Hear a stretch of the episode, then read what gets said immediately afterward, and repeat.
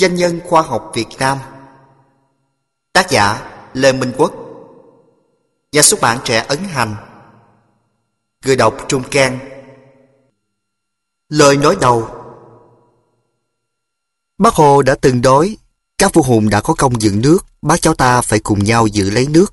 Thật vậy, từ thời đại Hùng Vương đến thời đại Hồ Chí Minh, trong suốt hơn 4.000 năm văn hiến, đất nước ta, dân tộc ta đã sinh ra biết bao nhiêu người con ưu tú. Hầu như trong mọi lĩnh vực đều có những danh nhân đóng góp công đức to lớn. Đó là những con người bằng trí tuệ, thông minh, được tích lũy qua cần cù học tập, bằng khí phách anh hùng, được hung đúc bởi tinh thần nồng nàn yêu nước, dân dân. Họ đã vắt kiệt tinh thần và nghị lực để cống hiến tất cả tinh hoa của đời mình cho Tổ quốc. Những con người ưu tú ấy mãi mãi là niềm tự hào của lịch sử dân tộc ta trong quá trình 4.000 năm dựng nước và giữ nước, nhằm giúp cho thế hệ trẻ ngày hôm nay và mai sau thấm nhuần công đức và học tập những tấm gương danh nhân ấy. Nhà xuất bản Trẻ chủ trương thực hiện bộ sách nhiều tập kể chuyện danh nhân Việt Nam. Để bạn đọc dễ theo dõi, chúng tôi tạm thời phân chia các nhân vật theo từng lĩnh vực. Ở tập 1, chúng tôi xin được giới thiệu những danh nhân thuộc lĩnh vực khoa học kỹ thuật.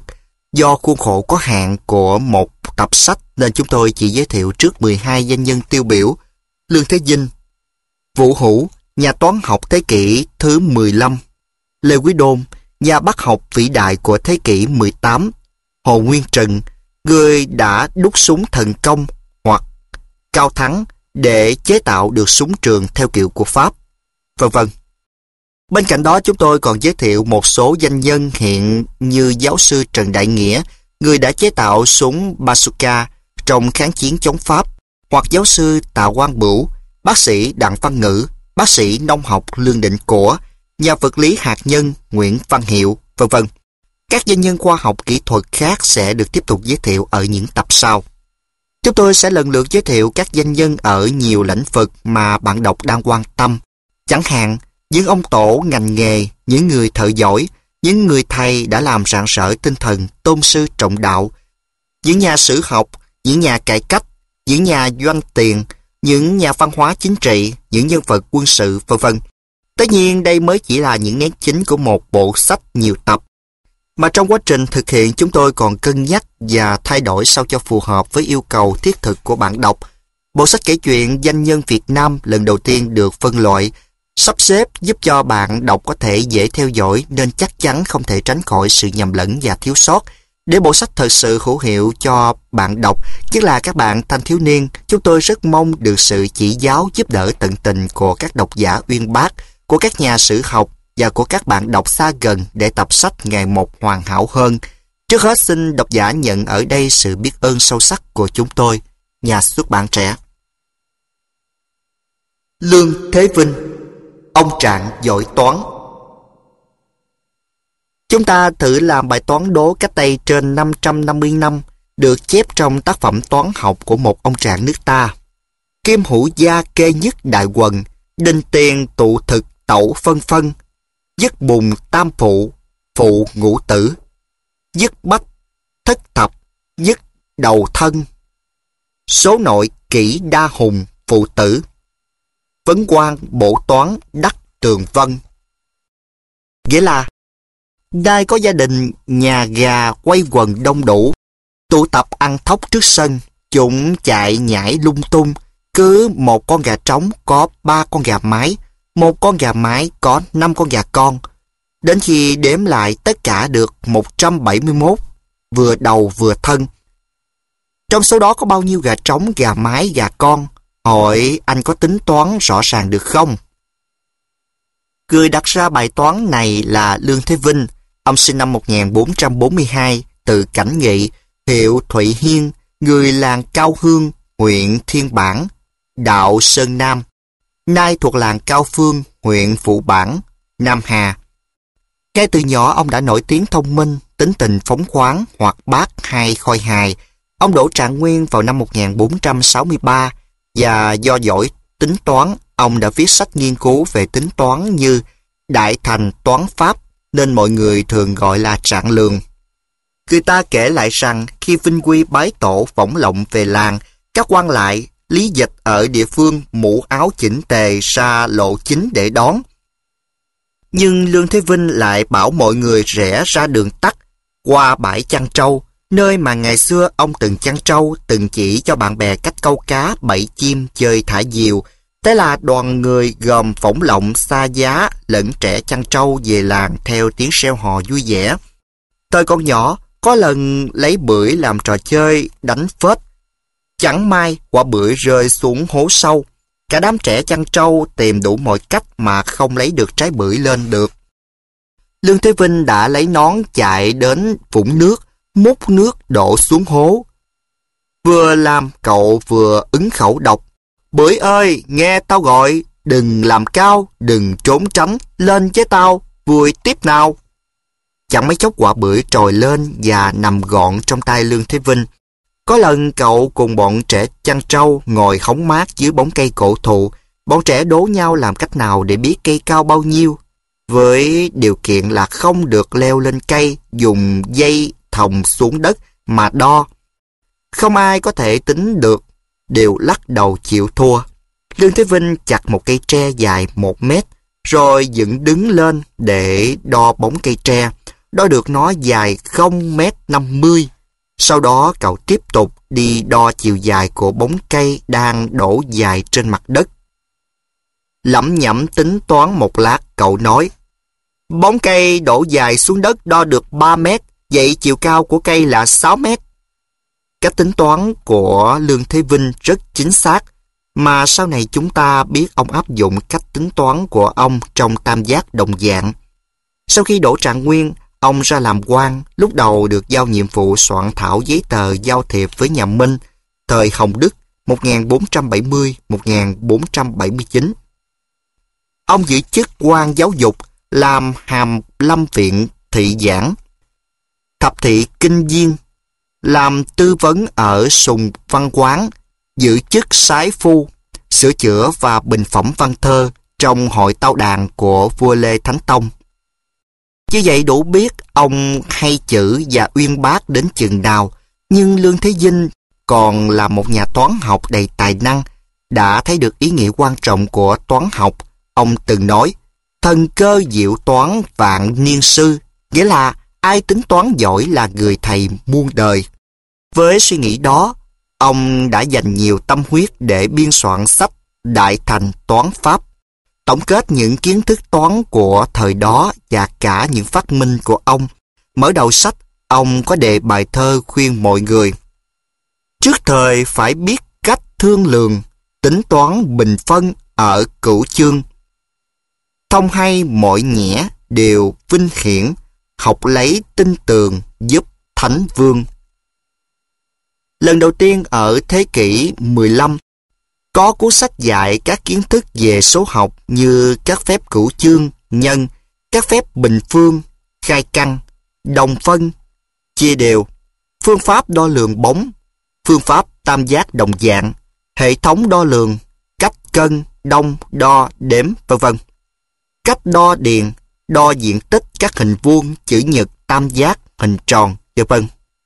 Chẳng hạn, cách tính diện tích hình thang, tam giác bị cục đầu, diện tích tính làm sao, cạnh trên cạnh dưới cộng vào, đem nhân giới nửa bề cao khắc thành. Ở mỗi phần, mỗi phương pháp ông đều có bài thơ nôm cho người đọc dễ nhớ, nhưng khi cộng hai phân số cùng mẫu, ông viết: cộng hai phân số cùng số dưới, mẫu số, cứ cộng phần trên, tử số, lại với nhau. Bộ sách của Lương Thế Vinh lừng lẫy ở nước ngoài. Khi sứ thần nhà Minh sang nước ta, nghe tiếng ông không những giỏi văn mà còn có trí thức uyên bác về khoa học, bèn hỏi: có phải ông là người làm sách Đại Thành Toán Pháp? Ông khiêm tốn trả lời: vâng, đúng vậy. Để thử tài ông, sứ thần nhà Minh vung tay chỉ về phía trước, nơi ấy có con voi đang đứng. Vậy quan trạng nước Nam thử cân con voi kia nặng bao nhiêu? Không một chút nao núng, ông đáp: được. Dứt lời, ông lấy chiếc cân, nói quảng tượng dắt voi lên phía bờ sông. Sứ thần nhà Minh thấy ông cầm cái cân nhỏ bé như thế bèn phì cười. Xem ra cái cân đó chỉ cân được cái đuôi con voi thôi mà. Bỏ mặt ngoài tai những lời chế giễu, ông sai lính dắt voi xuống một chiếc thuyền đang neo gần bờ. Voi nặng, thuyền đâm xuống nước. Ông liền đánh dấu mép nước. Nay mạn thuyền, mọi người chẳng hiểu ra làm sao cả. Ông ôm tồn nói: "Thôi, bao dẫn voi lên bờ rồi đổ đá học vào thuyền cho ta." Những người lính khiêng đá bỏ vào thuyền. Khi thuyền đầm ngang mực đã đánh dấu, ông cho dừng lại. Lương Thế Vinh chỉ vào đống đá đang chất trong thuyền, nói với sứ thần nhà Minh: "Cứ lấy đá trong thuyền đem cân thì sẽ biết voi nặng bao nhiêu." Ai nấy đều khâm phục cách tính của ông. Dù vậy, sứ thần nhà Minh lại cắt cớ xé một tờ giấy trong một quyển sách đưa cho ông: "Thế quan trạng có đo được tờ giấy này dày bao nhiêu không?" Cầm tờ giấy mỏng, gió thổi phất phơ, Lương Thế Vinh nghĩ thầm: "Giấy thì mỏng mà ly chia ở thước lại quá thô, làm sao mà đo?" Thấy ông đứng trầm ngâm suy nghĩ, ông Tàu đắc chí cười lớn: "Nhà toán học thiên tài Tổ Sung Chi của nước tôi, dù có sống dậy cũng không đo được đâu quan trạng ạ." Ông điềm đạm nói: "Ngài cho tôi mượn quyển sách." Ông Tàu tiếp tục chế giễu: "Chà, quan trạng ngờ rằng kết quả đã ghi sẵn trong sách à?" "Không đâu." Lương Thế Vinh chỉ mỉm cười, cứ không trả lời. Cầm sách trên tay, ông lấy thước đo cuốn sách rồi nhẩm tính ngay kết quả. Ông Tàu hết sức sững sờ: "Quan trạng đón mò cũng giỏi đấy nhỉ?" Lương Thế Vinh nghiêm mặt: "Ngài sai rồi. Việc này rất dễ. Ta chỉ cần đo bề dày của cả cuốn sách rồi chia đều cho số tờ thì tìm ra đáp số. Có gì là khó đâu." Quan Tàu ngửa mặt lên trời than thở: "Danh đồng không sai, nước Nam quả lắm người tài." Ngoài việc viết sách toán, Lương Thế Vinh còn biên soạn cả sách về nghệ thuật như Thí Phường Phả Lục, về Phật học như Thiền Môn Khoa Giáo, v.v. Ra sức giúp một thời gian dài, ông không ham công danh phú quý. Đến lúc già thì xin treo ấn từ quan để về quê vui thú điền viên. Không còn vướng bận việc triều đình, ông đã dành nhiều thời gian để chế ra bàn tính đầu tiên của Việt Nam. Ông nặn những hòn bi bằng đất có khoan lỗ ở giữa, phơi khô, sau lại một cái đuổi. Rồi ông làm 2 xâu, việc tính toán thuận lợi hơn. Tiếp đó ông làm nhiều xâu, buộc cạnh nhau thành một bàn tính. Bàn tính của ông có thể thay thế cách tính quen thuộc mà dân gian lúc đó thường dùng là bấm đốt ngón tay, hoặc dùng một sợi dây có những nút thắt làm công cụ tính toán. Đại loại như khi đi vai một đấu thóc, người ta thắt thêm một nút, khi trả được thì cởi cái nút ra, v.v. Sau này khi bàn tính Trung Quốc nhập vào nước ta thì nó không khác gì bàn tính của Lương Thế Vinh. Trở về nhà, ông sống chan hòa với mọi người. Tương truyền có lần đang ngồi nghỉ chân ở quán nước đầu làng, đoàn khiên võng quan huyện đi ngang qua đó, bị lính lệ đã bắt ông ra khiêng. Lương Thế Vinh không nói gì, dù tuổi cao sức yếu nhưng ông vẫn tuân lệnh. Khi khiên võng đến vũng bùn, ông vờ trượt chân hất quan huyện ngã chổng gọng. Quan huyện tức giận quát: "Lính đâu? Thằng già này nó láo! Quất 100 hèo cho tao!" Những tên lính lệ vừa vung roi lên thì ông nói: "Khoan đã, anh vào làng gọi hộ thằng học trò tôi là Thám Hoa Trần Bích Hoàng ra khiên võng hầu quan huyện." Nghe nói thế, quan huyện mặt tái mét, hoảng hốt sụp lại dưới chân ông: "Hạ quan có mắt như mù, xin quan trạng tha lỗi cho tôi. Quan huyện cai trị làng này, tôi là dân, quan bắt dân đi khiên võng thì có gì mà phải tạ lỗi." Quan huyện vẫn quỳ gối giữa bùn. Lương Thế Vinh bèn nói: "Thôi, ông đứng dậy đi, từ rày về sau đừng hạch sách dân nữa nhé." Quan huyện mừng rỡ lại tạ sói rít, xin được khiêng võng đưa ông về nhà, nhưng ông gạt đi. Lương Thế Vinh mất năm 1510 trong sự thương tiếc của muôn dân. Hiện nay lăng mộ và đền thờ của ông tại xã Liên Bảo, huyện Vụ Bản, Nam Hà, được Bộ Văn hóa Thông tin công nhận là di tích lịch sử văn hóa của nước ta. Trong Hồng Đức Quốc Âm thi tập còn lưu lại bài thơ điếu ông. Chiếu thư Thượng Đế xuống đêm qua, giống khánh tiền đài kiếp tới nhà, cẩm tú mấy hàng về động ngọc, thánh hiền ba chén ướp hồn hoa, khí thiên đã lại thu sơn nhạc, danh lạ còn truyền đệ quốc gia, khuất ngón tay thần tài cái thế, lấy ai làm trạng nước non ta. Bây giờ xin trở lại bài toán đố của trạng lường Lương Thế Vinh có đáp số bao nhiêu. Thử giải theo cái cách giải hiện đại. Gọi số gà trống là x, gọi số gà mái là 3x và số gà con là 5 x 3x bằng 15x. Theo đầu bài có x cộng 3x cộng 15x bằng 174. 15x bằng 171. Vậy x bằng 9, tức là có 9 gà trống. Số gà mái 3 x 9 bằng 27. Vậy số gà con là 15 x 9 bằng 135. Các bạn thấy đấy, bài toán đố này có khác gì những bài toán mà các bạn vẫn làm ở trường học hiện nay không? Vậy mà Lương Thế Vinh đã nghĩ ra nó cách đây 550 năm đấy.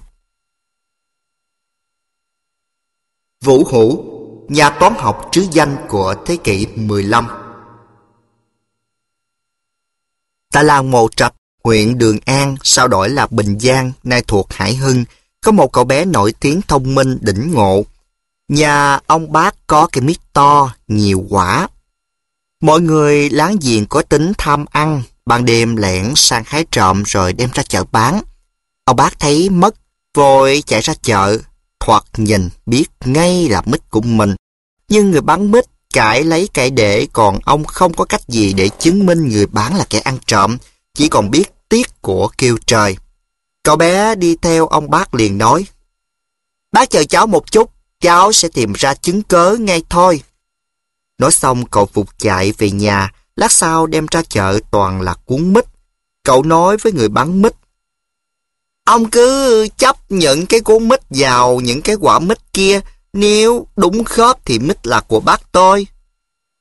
Mọi người làm theo lời cậu bé, quả nhiên cuốn nào quả nấy, chẳng sai chút nào. Chỉ với cái trí thông minh lanh lợi như thế, cậu đã tìm ra kẻ trộm dễ như lật bàn tay. Còn từ đó thì dân chúng trong vùng ai cũng biết tiếng cậu bé thần đồng Vũ Hữu, sinh năm 1443, nổi tiếng học giỏi và tính toán nhanh. Có lần ông được bố dẫn sang chơi nhà người bạn. Ông chủ nhà có cái điếu thuốc lào khảm bạc mà làm tinh vi, chạm trổ khéo léo mà cả vùng không ai có.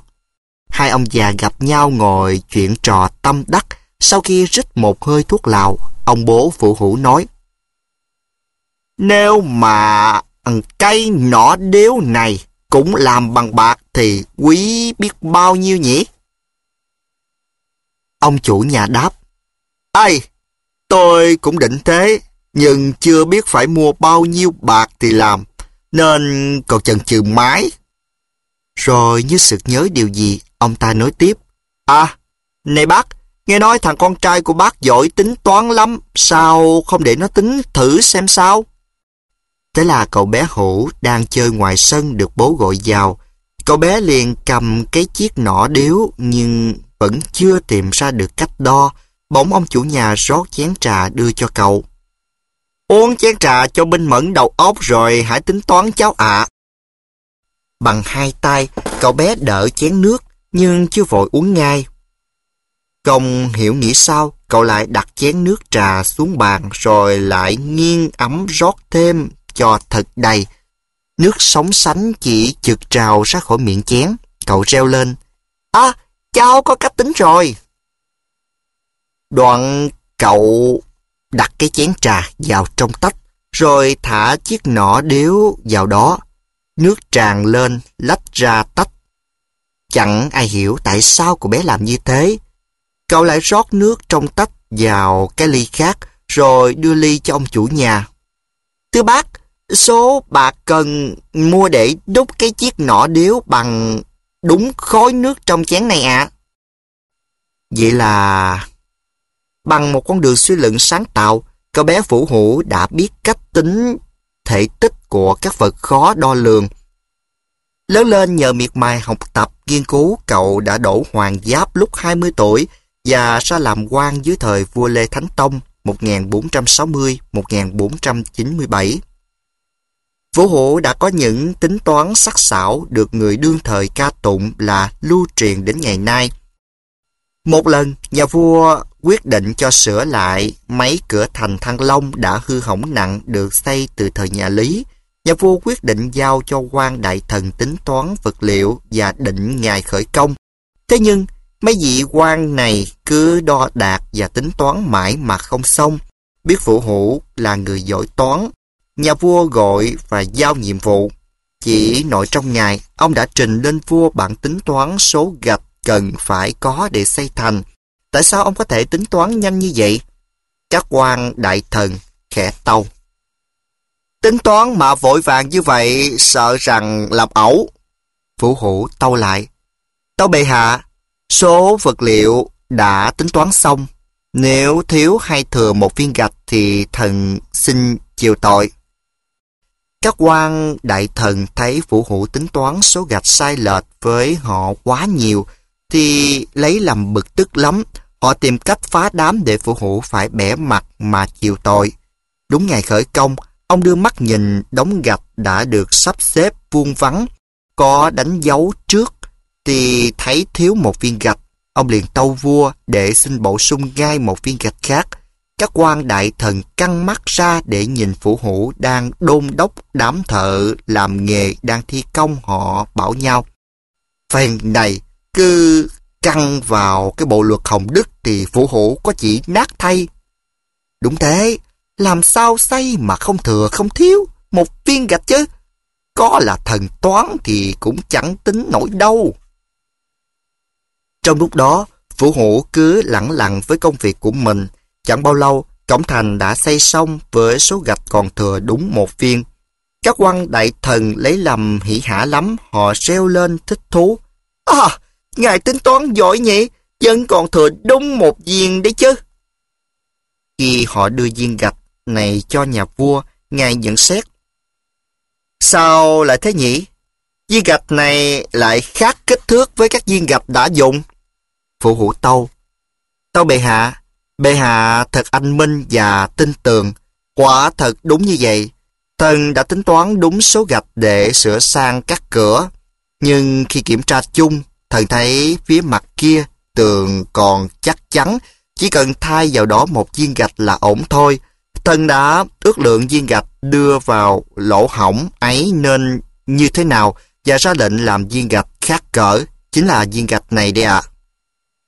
Nhà vua ngờ rằng Vũ Hữu tính toán sai nên chống chế như vậy chăng, liền sai thợ đem viên gạch thừa gắn vào chỗ mà Vũ Hữu dự định. Không ngờ viên gạch vừa như in vào với cái lỗ hổng. Bây giờ nhà vua mới hài lòng, mà có vị quan đại thần cũng không bắt bẻ được. Do giỏi tính toán như thế nên Vũ Hữu đã dành nhiều công sức để biên soạn tác phẩm Lập Thành Toán Pháp. Trong đó ông hướng dẫn các cách đo ruộng đất, tính toán việc làm nhà cửa, v.v. phổ biến rộng rãi trong cả nước. Ra làm quan từ năm 1463, được hưởng nhiều bổng lộc của triều đình, nhưng Vũ Hữu sống rất thanh liêm, cuộc sống gia đình cần kiệm. Ông có câu thơ từ bạch: thấm thoát tròn năm quan trải khắp, trâu mộ thì có thiếu trâu cài. Ông làm đến thượng thư bộ hộ, tước Tùng Dương hầu. Lúc gần 90 tuổi vẫn còn được triều đình tín nhiệm giao làm nguyên lão đại thần. Không những thông minh trong toán học, ông còn khôn khéo trong việc ứng xử. Tương truyền có lần sứ Tàu sang thách vua Lê đấu cờ, Ở làng của Vũ Hữu có người giỏi cờ là Vũ Huyên được tuyển cử để giúp vua, nhưng giúp như thế nào để sứ Tàu không biết. Vũ Hữu bèn hiến kế cho Vũ Huyên cải trang làm tên lính vác lọng, trên lọng chọc thủng một cái lỗ để ánh nắng có thể xuyên qua được. Vũ Huyên đứng gần lọng và mách nước cho nhà vua bằng cách xoay lọng cho ánh nắng chiếu đúng con cờ cần đi và chỗ phải đến.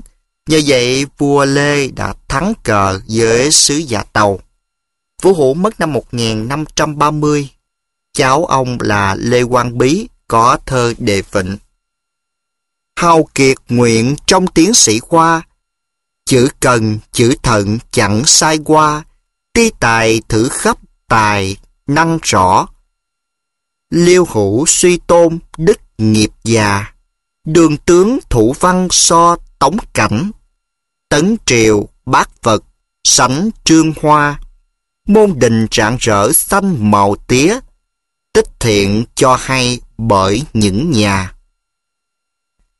Ngày nay ở thôn Mộ Trạch, xã Tân Hồng, huyện Cẩm Bình, Hải Hưng, mọi người vẫn còn tự hào về truyền tụng những câu chuyện về toán học của Vũ Hữu. Vì vậy, ở thế kỷ thứ 15, nước ta có hai nhà giỏi toán viết sách toán đầu tiên để lại cho đời sau là Trạng Nguyên Lương Thế Vinh và Hoàng Giáp Vũ Hữu. Lê Quý Đôn, nhà bác học vĩ đại của thế kỷ 18. Một buổi trưa nắng, lũy tre xanh xào xạc trong gió. Bên dòng sông xanh biếc có một quán nhỏ nằm dưới gốc đa. Chủ nhân là một bà lão đang ngồi nhai trầu bõm bẻm. Khách là một thư sinh ngoài 20, có lẽ từ xa mới đến. Bước vào quán, trong khi đợi cơm, theo thói quen khách với tay lấy quyển sổ đang treo trên vách xuống xem. À thì ra đây là quyển sổ nợ. Khách vừa đọc xong thì cơm cũng vừa dọn lên.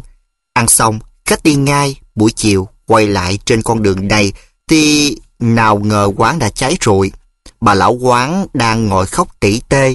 Khách tới an ủi thì bà miếu máu nói: quyển sổ nợ cháy mất rồi, chả nhớ ai nợ bao nhiêu để mà đòi. Khách đứng ngẫm nghĩ một lát rồi lấy bút ra ghi lại tên từng người với số tiền nợ. Bà lão nửa tin nửa ngờ đi đòi thì quả nhiên không sai, không sót một ai. Ai nấy đều kinh ngạc cho trí nhớ phi thường này. Người đó chính là thần đồng Lê Quý Đôn, sinh ngày 2 tháng 8 năm 1726 tại làng Phú Hiếu, huyện Diên Hà, nay thuộc xã Độc Lập, huyện Hưng Hà, Thái Bình, là con trai của tiến sĩ Lê Phú Thứ. Mới 2 tuổi, ông đã biết viết chữ hữu, có và chữ vô, không. 5 tuổi đã đọc được nhiều bài trong kinh thi. 11 tuổi đọc kinh dịch. 14 tuổi thì đọc hết tứ thư, ngũ kinh, vân vân. Có lần ông nghịch ngợm trêu đùa một người bạn của cha bị cha lăm chiếc roi may và mắng: đồ rắn đầu rắn cổ, sao bố đã nói mà con không vâng lời? Không ngờ cậu bé 8-9 tuổi nghe cha mắng như thế liền ứng khẩu tạ lỗi bằng bài thơ Đường Luật mà mỗi câu đều có tên một thứ rắn. Chẳng phải liêu điêu vẫn giống nhà, rắn đầu biến học lẽ không tha, thẹn đèn hổ lửa đau lòng mẹ, nai thét mai gầm rác cổ cha, ráo mép chỉ quen tuồng dối trá, lăng lưng cam chịu vọt năm ba, tư rai châu lỗ chăm nghề học, kẻo hổ mang danh tiếng thế gia. Với sức học uyên bác và trí nhớ siêu phàm như thế, Lê Quý Đôn thi đậu đỗ đó. Năm 17 tuổi, ông đi thi hương đỗ giải nguyên, 26 tuổi đi thi hội đỗ hội nguyên, rồi vào thi đình đỗ bản nhãn. Sau khi thi đậu, ông được bổ làm thị thư ở viện Hàn Lâm, rồi làm ở ban tỏa tu quốc sử. Sau đó còn được cử đi điều tra trấn Nam Sơn, rồi biệt phái sang phủ chúa. Năm 1757 được thăng chức thị giảng viện Hàn Lâm. Năm 1760, khi vua Lê Ý Tông mất, ông được cử làm phó sứ cùng Trần Huy Mật, cầm đầu phái đoàn sang Trung Quốc báo tang. Điều đáng kể trong chuyến đi này là khi về đến Quế Lâm, ông đã viết thư cho quan đầu tỉnh Quảng Tây, phản đối việc Thanh Triều đã dùng chữ di quan, quan lại mọi sợ, để gọi sứ bộ ta trên văn thư của họ. Trước sự ngoại giao ứng đối, biện bách, sắc sảo, khiến nhà Thanh phải chấp nhận đề nghị của ông, ra thông báo cho các địa phương Trung Quốc khi nói về sứ bộ của nước ta phải dùng 4 chữ An Nam Cống Sứ. Cuộc đời làm quan của Lê Quý Đôn nhìn chung không có gì trắc trở, nhưng nếu chỉ có thế thôi thì chắc ngày nay không mấy ai còn nhớ đến ông. Điều đáng nhớ và học tập ở ông là một sức làm việc không mệt mỏi. Ông đã học nữa, học mãi để trở thành nhà bác học lẫy lừng ở thế kỷ thứ 18. Trong sách Kiến Văn Tiểu Lục, ông viết: "Tôi vốn là người nông cạn, lúc còn bé thích chứa sách, lúc trưởng thành ra làm quan xem lại sách đã chứa trong tủ. Dân theo lời dạy của cha lại được giao du nhiều với các bậc hiền sĩ đại phu. Thêm vào đấy, phụng mệnh làm việc công, bốn phương rong ruổi, mặt Bắc đi sang xứ Trung Quốc, mặt Tây Bình Định Trấn Ninh, mặt Nam trấn thủ Thuận Quảng, Thuận Hóa Quảng Nam, đi tới đâu cũng để ý tìm tòi, làm việc gì mắt thấy tai nghe cũng đều dùng bút ghi chép, lại phụ thêm lời bình luận sơ qua, giao cho tiểu đồng đựng vào túi sách." Do tuân thủ nghiêm ngặt phương pháp làm việc như thế nên ông đã có nhiều cống hiến cho nước nhà. Phan Huy Chú, năm 1782-1840 đã nhận xét: "Ông tư cách khác đời, thông minh hơn người mà vẫn giữ tính nết thuần hậu, lại chăm học không biết mỏi. Tuy đỗ đạt vinh hiển, tay vẫn không rời quyển sách, bình sinh làm sách rất nhiều. Bàn về kinh sử thì sâu sắc rộng rãi, mà nói về điển cổ thì đầy đủ rõ ràng. Cái sở trường của ông vượt hơn cả nổi tiếng ở trên đời." Rồi 165 năm sau, giáo sư Nguyễn Lộc, người cùng thế hệ với chúng ta nhận xét: "Lê Quý Đôn là một nhà bác học có kiến thức hết sức uyên bác và đa dạng. Có thể nói ông là người đã thâu tóm được mọi mặt trí thức của thời đại lúc bấy giờ. Căn cứ vào những tác phẩm nghiên cứu về lịch sử rất có giá trị của ông như Đại Việt Thông Sử, Phụ Biên Tập Lục, Kiến Văn Tiểu Lục, Bắc Sứ Thông Lục, v.v. Hoàn toàn chúng ta có thể gọi ông là nhà sử học. Căn cứ vào những tác phẩm nghiên cứu về triết học cũng không kém giá trị của ông như Kinh Thư Diễn Nghĩa, Dịch Kinh Phu Thuyết, Xuân Thu Lược Luận, Quân Thư Khảo Biện, v.v. Hoàn toàn có thể gọi Lê Quý Đôn là nhà triết học. Căn cứ vào những sáng tác và công trình biên soạn rất công phu của ông như Toàn Việt Thi Lục, Hoàng Việt Văn Hải, Quế Đường Thi Tập, Quế Văn Tập, v.v. Hoàn toàn có thể gọi Lê Quý Đôn là nhà hoạt động văn học, và căn cứ vào những tri thức được phản ánh trong các công trình tác giả khác của ông, nhất là trong bộ Văn Đài, Loại Ngữ, còn có thể gọi ông bằng nhiều danh hiệu khác nhau nữa như nhà chính trị học, nhà kinh tế học, nhà xã hội học, nhà nông học, nhà địa lý học, nhà ngôn ngữ học, v.v. Từ điển văn học, Nhà xuất bản Khoa học xã hội năm 1984, tập 1, trang 386. Số lượng tác phẩm của ông có trên 40 bộ, bao gồm hàng trăm quyển để lại cho đời sau, nhưng qua binh lửa, chiến tranh, loạn lạc, nay còn lại không quá một nửa. Học trò của ông là tiến sĩ Bùi Huy Bích nhận xét về thầy mình: "Thông minh nhất đời, học rộng các sách, soạn ra văn chương đủ dạy đời và lưu truyền về sau. Nước ta trong vài trăm năm nay mới có một người như thầy." Rõ ràng Lê Quý Đôn là một thiên tài, nhưng ở ông chúng ta thấy 99% để tạo nên điều đó chính là mồ hôi và sức lao động cực lực. Miệt mài cần cù học, đọc và ghi chép. Chẳng hạn, với bộ Phân Đoài Loại Ngữ, ông đã trích dẫn tới 557 cuốn sách. Hoặc khi biên soạn Đại Việt Thông Sử, ông đã sử dụng nhiều tài liệu, kể cả các thần phả, Các bi ký do đó nó chứa đựng được nhiều tài liệu mà các bộ sử khác không có. Bộ sách này gồm 30 quyển, chép tiểu sử, công tích, nghi lễ của 11 đời vua từ thời Lê Thái Tổ đến Lê Nghi Dân.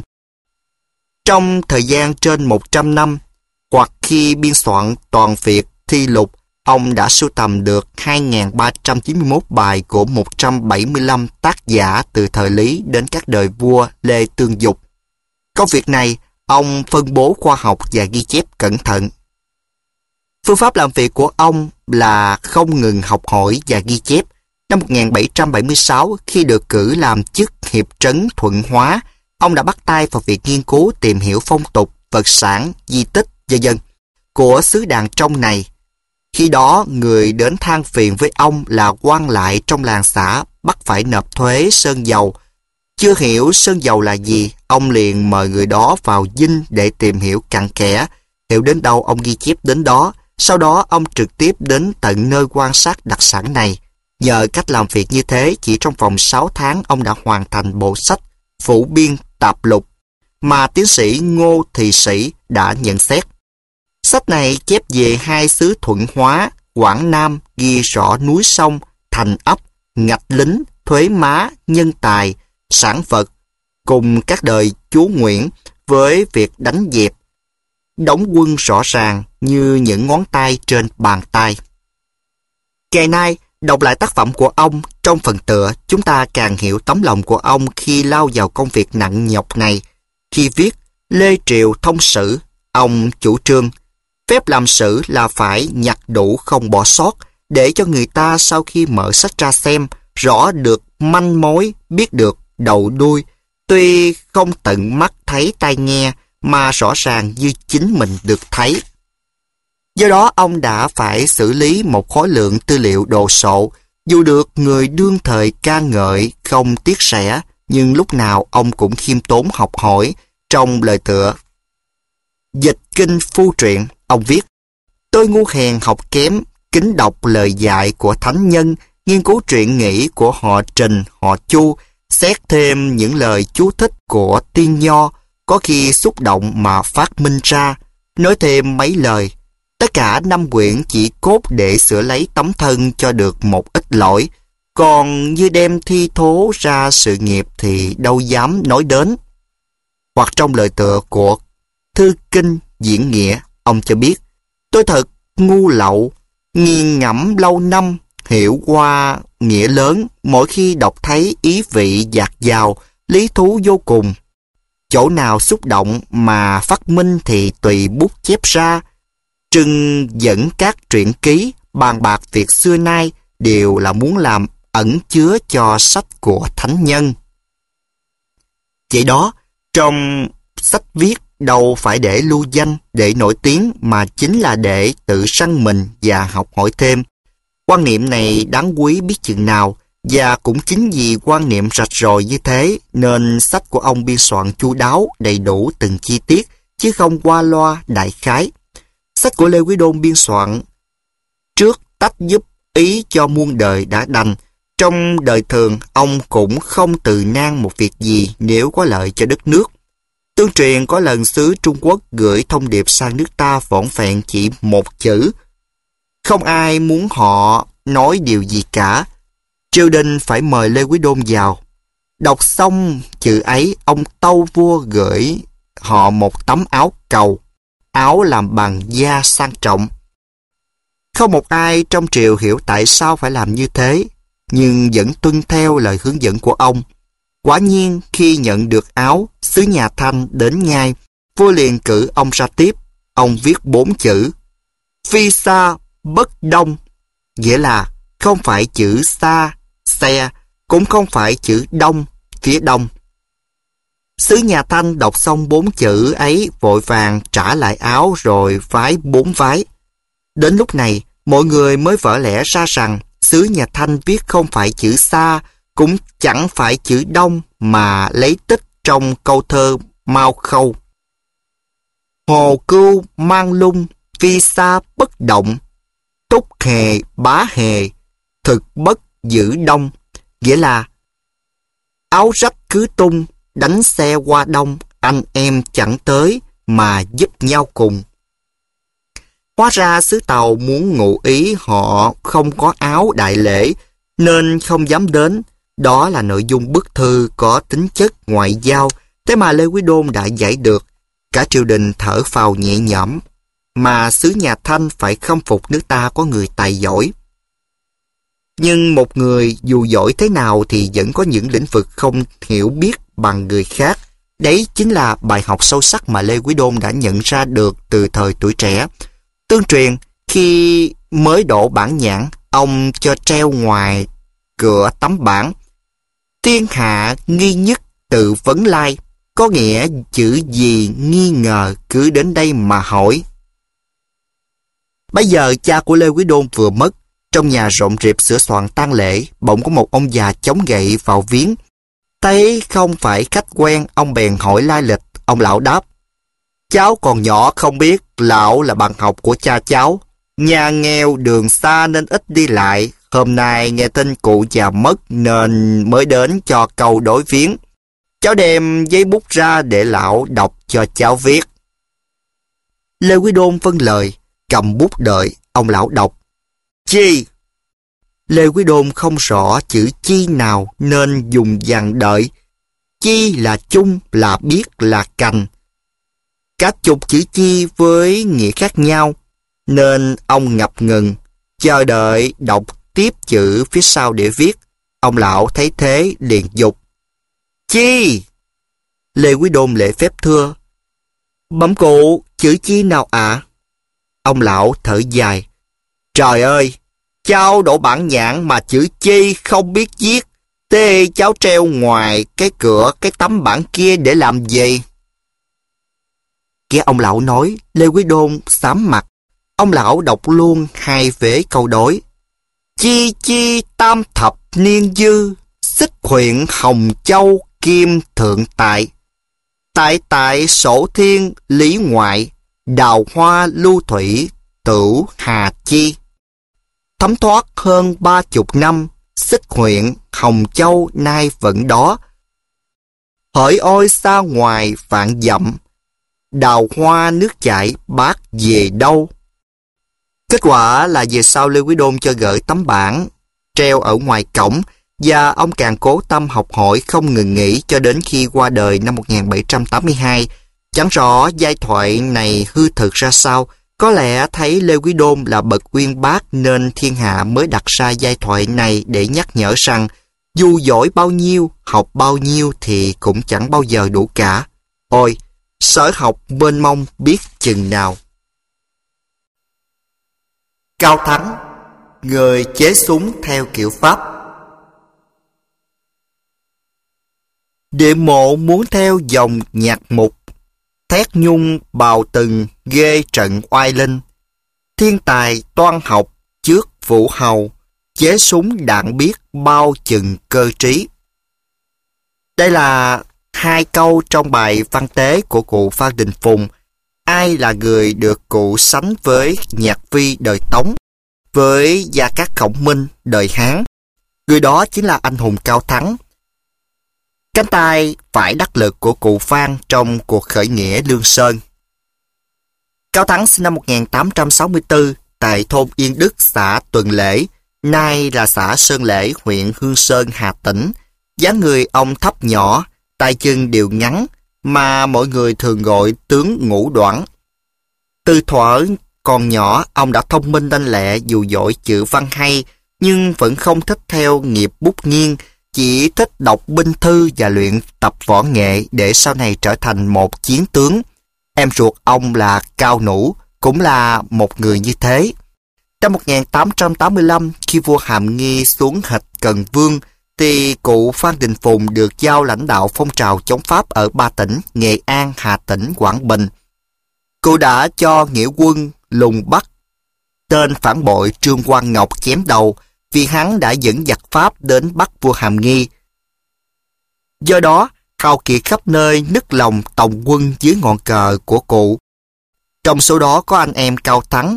Thấy Cao Thắng là người có chí khí, nên anh ruột của cụ Phan là Phan Đình Thuận đã nhận làm con nuôi.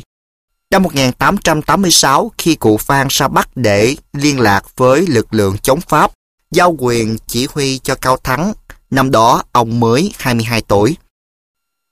Ông ra sức xây dựng lại lực lượng và điều canh cánh trong lòng là làm sao phải chế tạo được vũ khí có thể đánh lại lực lượng hùng hậu của giặc Pháp.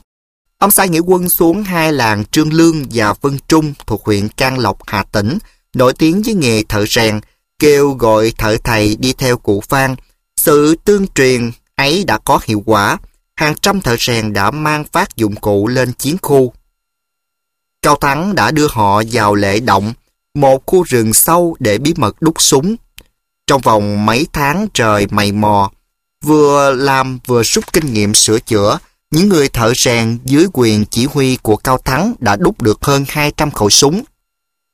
Loại súng này có phải nhồi thuốc ở ống rồi có chỗ có máy để hạt nổ, hễ bóp cò, có lửa bật ra thì đạn phục bay khỏi nòng. Dù chưa thật ưng ý với loại súng này, nhưng loại vũ khí mới này đã làm nức lòng các nghĩa quân. Khi xung trận thì ông chia quân làm hai đoàn lính súng. Súng bao giờ cũng được nạp đạn sẵn, hễ 100 khẩu súng đồng loạt bắn xong và dừng lại để nạp thêm 100 khẩu súng kia tiếp tục nhả đạn. Cứ luân phiên nhau như thế, thành ra trong trận đấu lúc nào cũng có tiếng súng nổ liên tục và không thể biết nghĩa quân có nhiều súng hay ít. Nhờ loại vũ khí này mà thanh thế của cụ Phan lan rộng khắp nơi. Nhưng vốn là người có chí lớn, không bằng lòng với loại súng đã có, Cao Thắng đã nghĩ tới việc phải chế tạo được súng tối tân như súng trường năm 1874 của Pháp. Ông thường nói, đã làm thì tất phải làm to, mà kiểu súng của ta thì tốn nhiều thì giờ quá, mà phải chùi súng, nạp thuốc súng, cho dân, làm sao có thể địch lại với giặc Pháp. Muốn đánh với họ, tất phải có khí giới như họ mới được. Điều khó khăn đối với ông là làm sao có được một khẩu súng Pháp để bắt chước theo.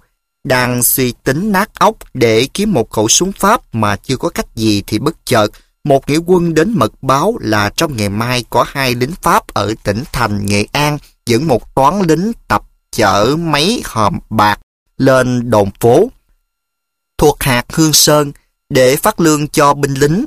Nhận được tin cơ mật này, Cao Thắng vỗ đùi hét lớn, trời, trời đã giúp ta phen này. Ông dùng kế, xuất kỳ bất ý, công kỳ vô bị. Nhằm lúc người ta không phòng bị, mình nhảy ra đánh thì tất thắng. Ông cùng Cao Nũ, Cao Đạt, Nguyễn Niên dẫn 20 cảm tử quân mai phục trong rừng rậm hiểm trở. Xế chiều hôm ấy, mọi việc đã diễn ra đúng như dự kiến. Nghĩa quân đã thu được 17 khẩu súng của Pháp và 600 viên đạn. Có được súng, Cao Thắng mừng rỡ, ông liền dẫn thợ rèn vào sâu trong núi để bắt đầu công việc chế tạo. Ông tự tháo rời một khẩu súng ra từng bộ phận. Mỗi một bộ phận, ông lấy thước đo chia ly, rồi nghiên cứu từng công cụ một cách chu đáo. Suốt ngày, ông ngồi bên cạnh thợ để đôn đốc và kiểm tra công việc. Cứ lấy từng bộ phận của súng Pháp theo đúng hình ảnh, hình thức mà rèn đúng sai đến đâu lại sửa đến đấy. Công việc nặng nề và khó nhọc này kéo dài hơn một tháng. Một khẩu súng đã được chế tạo xong, nhưng khi sử dụng thì Cao Thắng vẫn chưa thấy ưng ý lắm. Ông bắt phá ra hết để rèn đúc lại. Rèn đi đúc lại mãi mà ông vẫn không nản lòng. Suốt mấy tháng ròng lao tâm khổ tứ, Cao Thắng tìm mọi cách để hoàn thiện khẩu súng theo kiểu Pháp. Chẳng hạn, lò xo trong súng vì không có loại thép cứng thì ông dùng cây gọng dù uốn lại mà làm. Về nòng súng vì sản xuất thủ công, bắn dễ bị vỡ nên ông cho lồng nhiều vòng sắt ở bầu nòng để chắc chắn.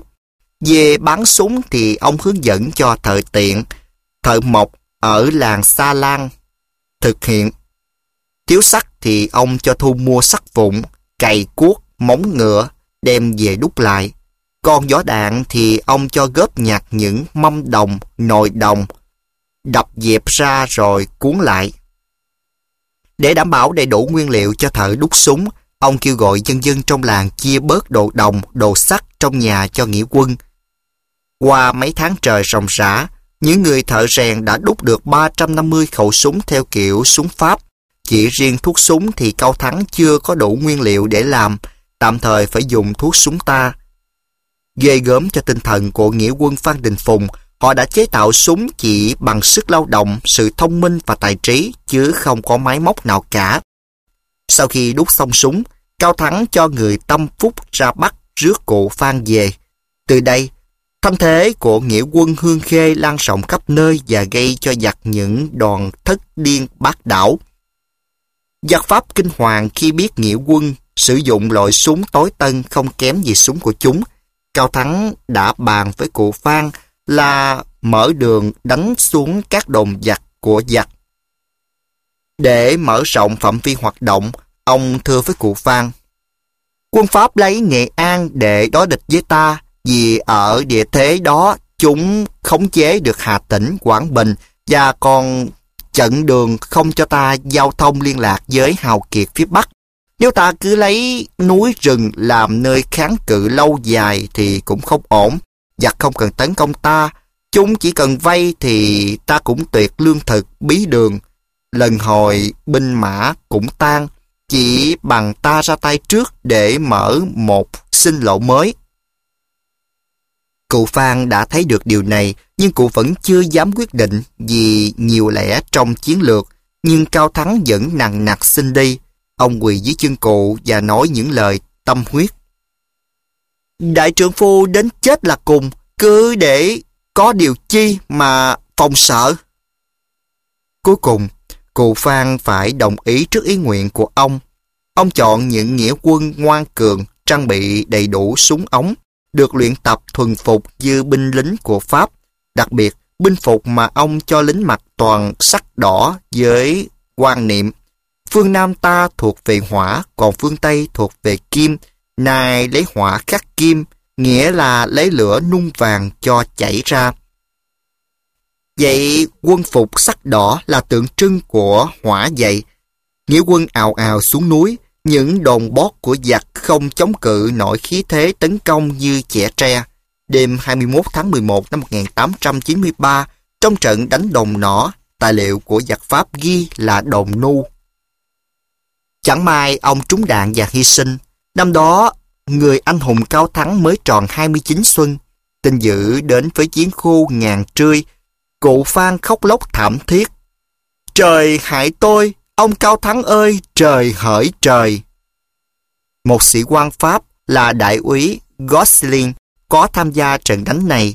Y nhặt được khẩu súng do Cao Thắng chế tạo đã hết sức kinh ngạc. Sau này trong hồi ký Amrini Di Annam, y còn bàng hoàng viết: "Tôi có đem nhiều khẩu súng đó về tận bên Pháp, xem nó giống đủ mọi vẻ như súng của các xưởng binh khí nước ta chế tạo. Đến nỗi tôi đưa cho các quan binh pháo thủ ta xem, các ông ấy phải sửng sốt lạ lùng. Nó chỉ khác với súng ta có hai chỗ: lò xo không đủ sức mạnh và trong nòng súng không có xẻ rãnh, vì đó mà đạn bắn ra không xa, không mạnh." Tuy vậy, những khẩu súng này đã từng bắn chết ít nhiều lính khố xanh, cai đội Pháp và lính Tập. Cái chết của Cao Thắng đã gây xúc động lớn trong lòng nghĩa quân. Ngay lập tức, cụ Phan truyền lệnh đem di hài của ông lên Ngàn Trươi để làm lễ an táng. Tướng sĩ khóc như mưa. Chính tay cụ Phan viết hai câu đối và đọc bài văn tế thống thiết: "Thôi, thôi, cửa tía lầu vàng đành kẻ khuất, đem thân bách chiến để tiếng thơm cho tỏ mặt anh hùng. Súng đồng gươm bạc, mặt người còn, truyền lệnh ba quân thét hơi mạnh để xây nền thịnh trị. Thương ôi là thương, kể sao xiết kể." Có thể khẳng định, Cao Thắng đã nêu một tấm gương sáng, không những về tấm lòng yêu nước mà về tinh thần sáng tạo, kỹ thuật và khắc phục khó khăn. Vì lẽ đó, khi ca ngợi cuộc khởi nghĩa của cụ Phan, nhân dân không quên ông: "Khen thay Cao Thắng tài to, lấy ngay súng giặc về cho lò rèn, đêm ngày tỉ mỉ mở xem, lại thêm có cả đội nguyên cũng tài, xưởng trong kho chí xưởng ngoài, thợ rèn các tỉnh đều mời hội công. Chúng ta chế được dừa xong, đem ra mà bắn nức lòng lắm thai, bắn cho tiệc giống quân Tây, cậy nhiều súng ống phen này hết khoe.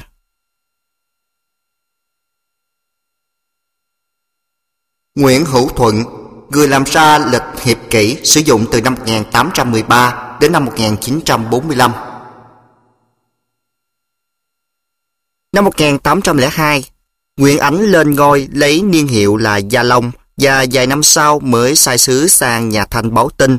Vì theo lệ khi có vua kế vị, ta phải sai sứ sang Tàu báo tin vua cũ đã mất hoặc bị truất phế, hoặc vì một lý do gì đó, và xin phong vua mới. Sau đó sứ Tàu mới đem sắc thư sang làm lễ phong.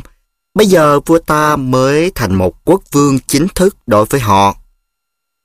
Khi phái đoàn của ta vào bái kiến vua Gia Khánh, Thanh Nhân Tông, một cẩn thận của triều Thanh đột ngột hỏi: "Quốc vương các ông đặt niên hiệu là Gia Long, có phải ý muốn ngang hàng với hai hàng đế vương thiên triều là Càn Long và Gia Khánh không?"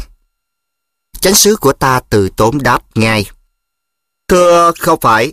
Nước chúng tôi phía Nam có Gia Định, phía Bắc có Thăng Long, nên vua chúng tôi mới đặt niên hiệu như thế." Câu trả lời khôn ngoan, khéo léo, thông minh khiến cho nhà Thanh phải khen tài ứng đối, vừa giữ được hòa khí, vừa không nhục quốc thể. Người đối ứng ấy là ai? Trước đây ở vùng Quảng Trị, thường lưu truyền những bài toán đố: anh đi thì quế chưa trồng, anh về quế đã đâm bông 100 ngành, 1 ngành 18 bông xanh, 3 bông 4 trự, đổ anh mấy tiền? Hoặc: mai anh đi chợ, gửi 1 quan tiền, mua lấy thanh yên, vừa cam vừa quýt, cam 3 đồng 1, quýt 1 đồng 5, thanh yên 1 trái 5 đồng, chẳng nhiều chẳng ít 100 chẳng chòi. Ai là người đã đặt ra những bài toán ấy? Trong Đại Nam Nhất Thống Chí do quốc sử quán triều Nguyễn biên soạn, không ghi tên ông vào cái phần nhân vật đời Nguyễn, mà chỉ ghi tên ông.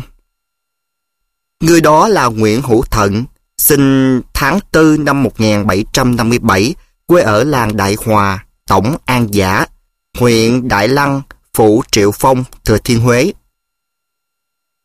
Hiệu Chân Nguyên, tự ý trai, là người có công làm ra lịch, được nhân dân gìn giữ để sử dụng trong vòng 112 năm ở nước ta, từ năm 1813 đến năm 1945. Kể xưa, nước ta có những cơ quan nghiên cứu về thiên văn. Chẳng hạn ở thời Trần có Thái Sử Cục Lệnh, thời Lê có Thái Sử Cục, thời Lê Trịnh có Tư Thiên Giám, sau đó là Khâm Thiên Giám. Các cơ quan thiên văn này đồng thời cũng là nơi làm ra lịch.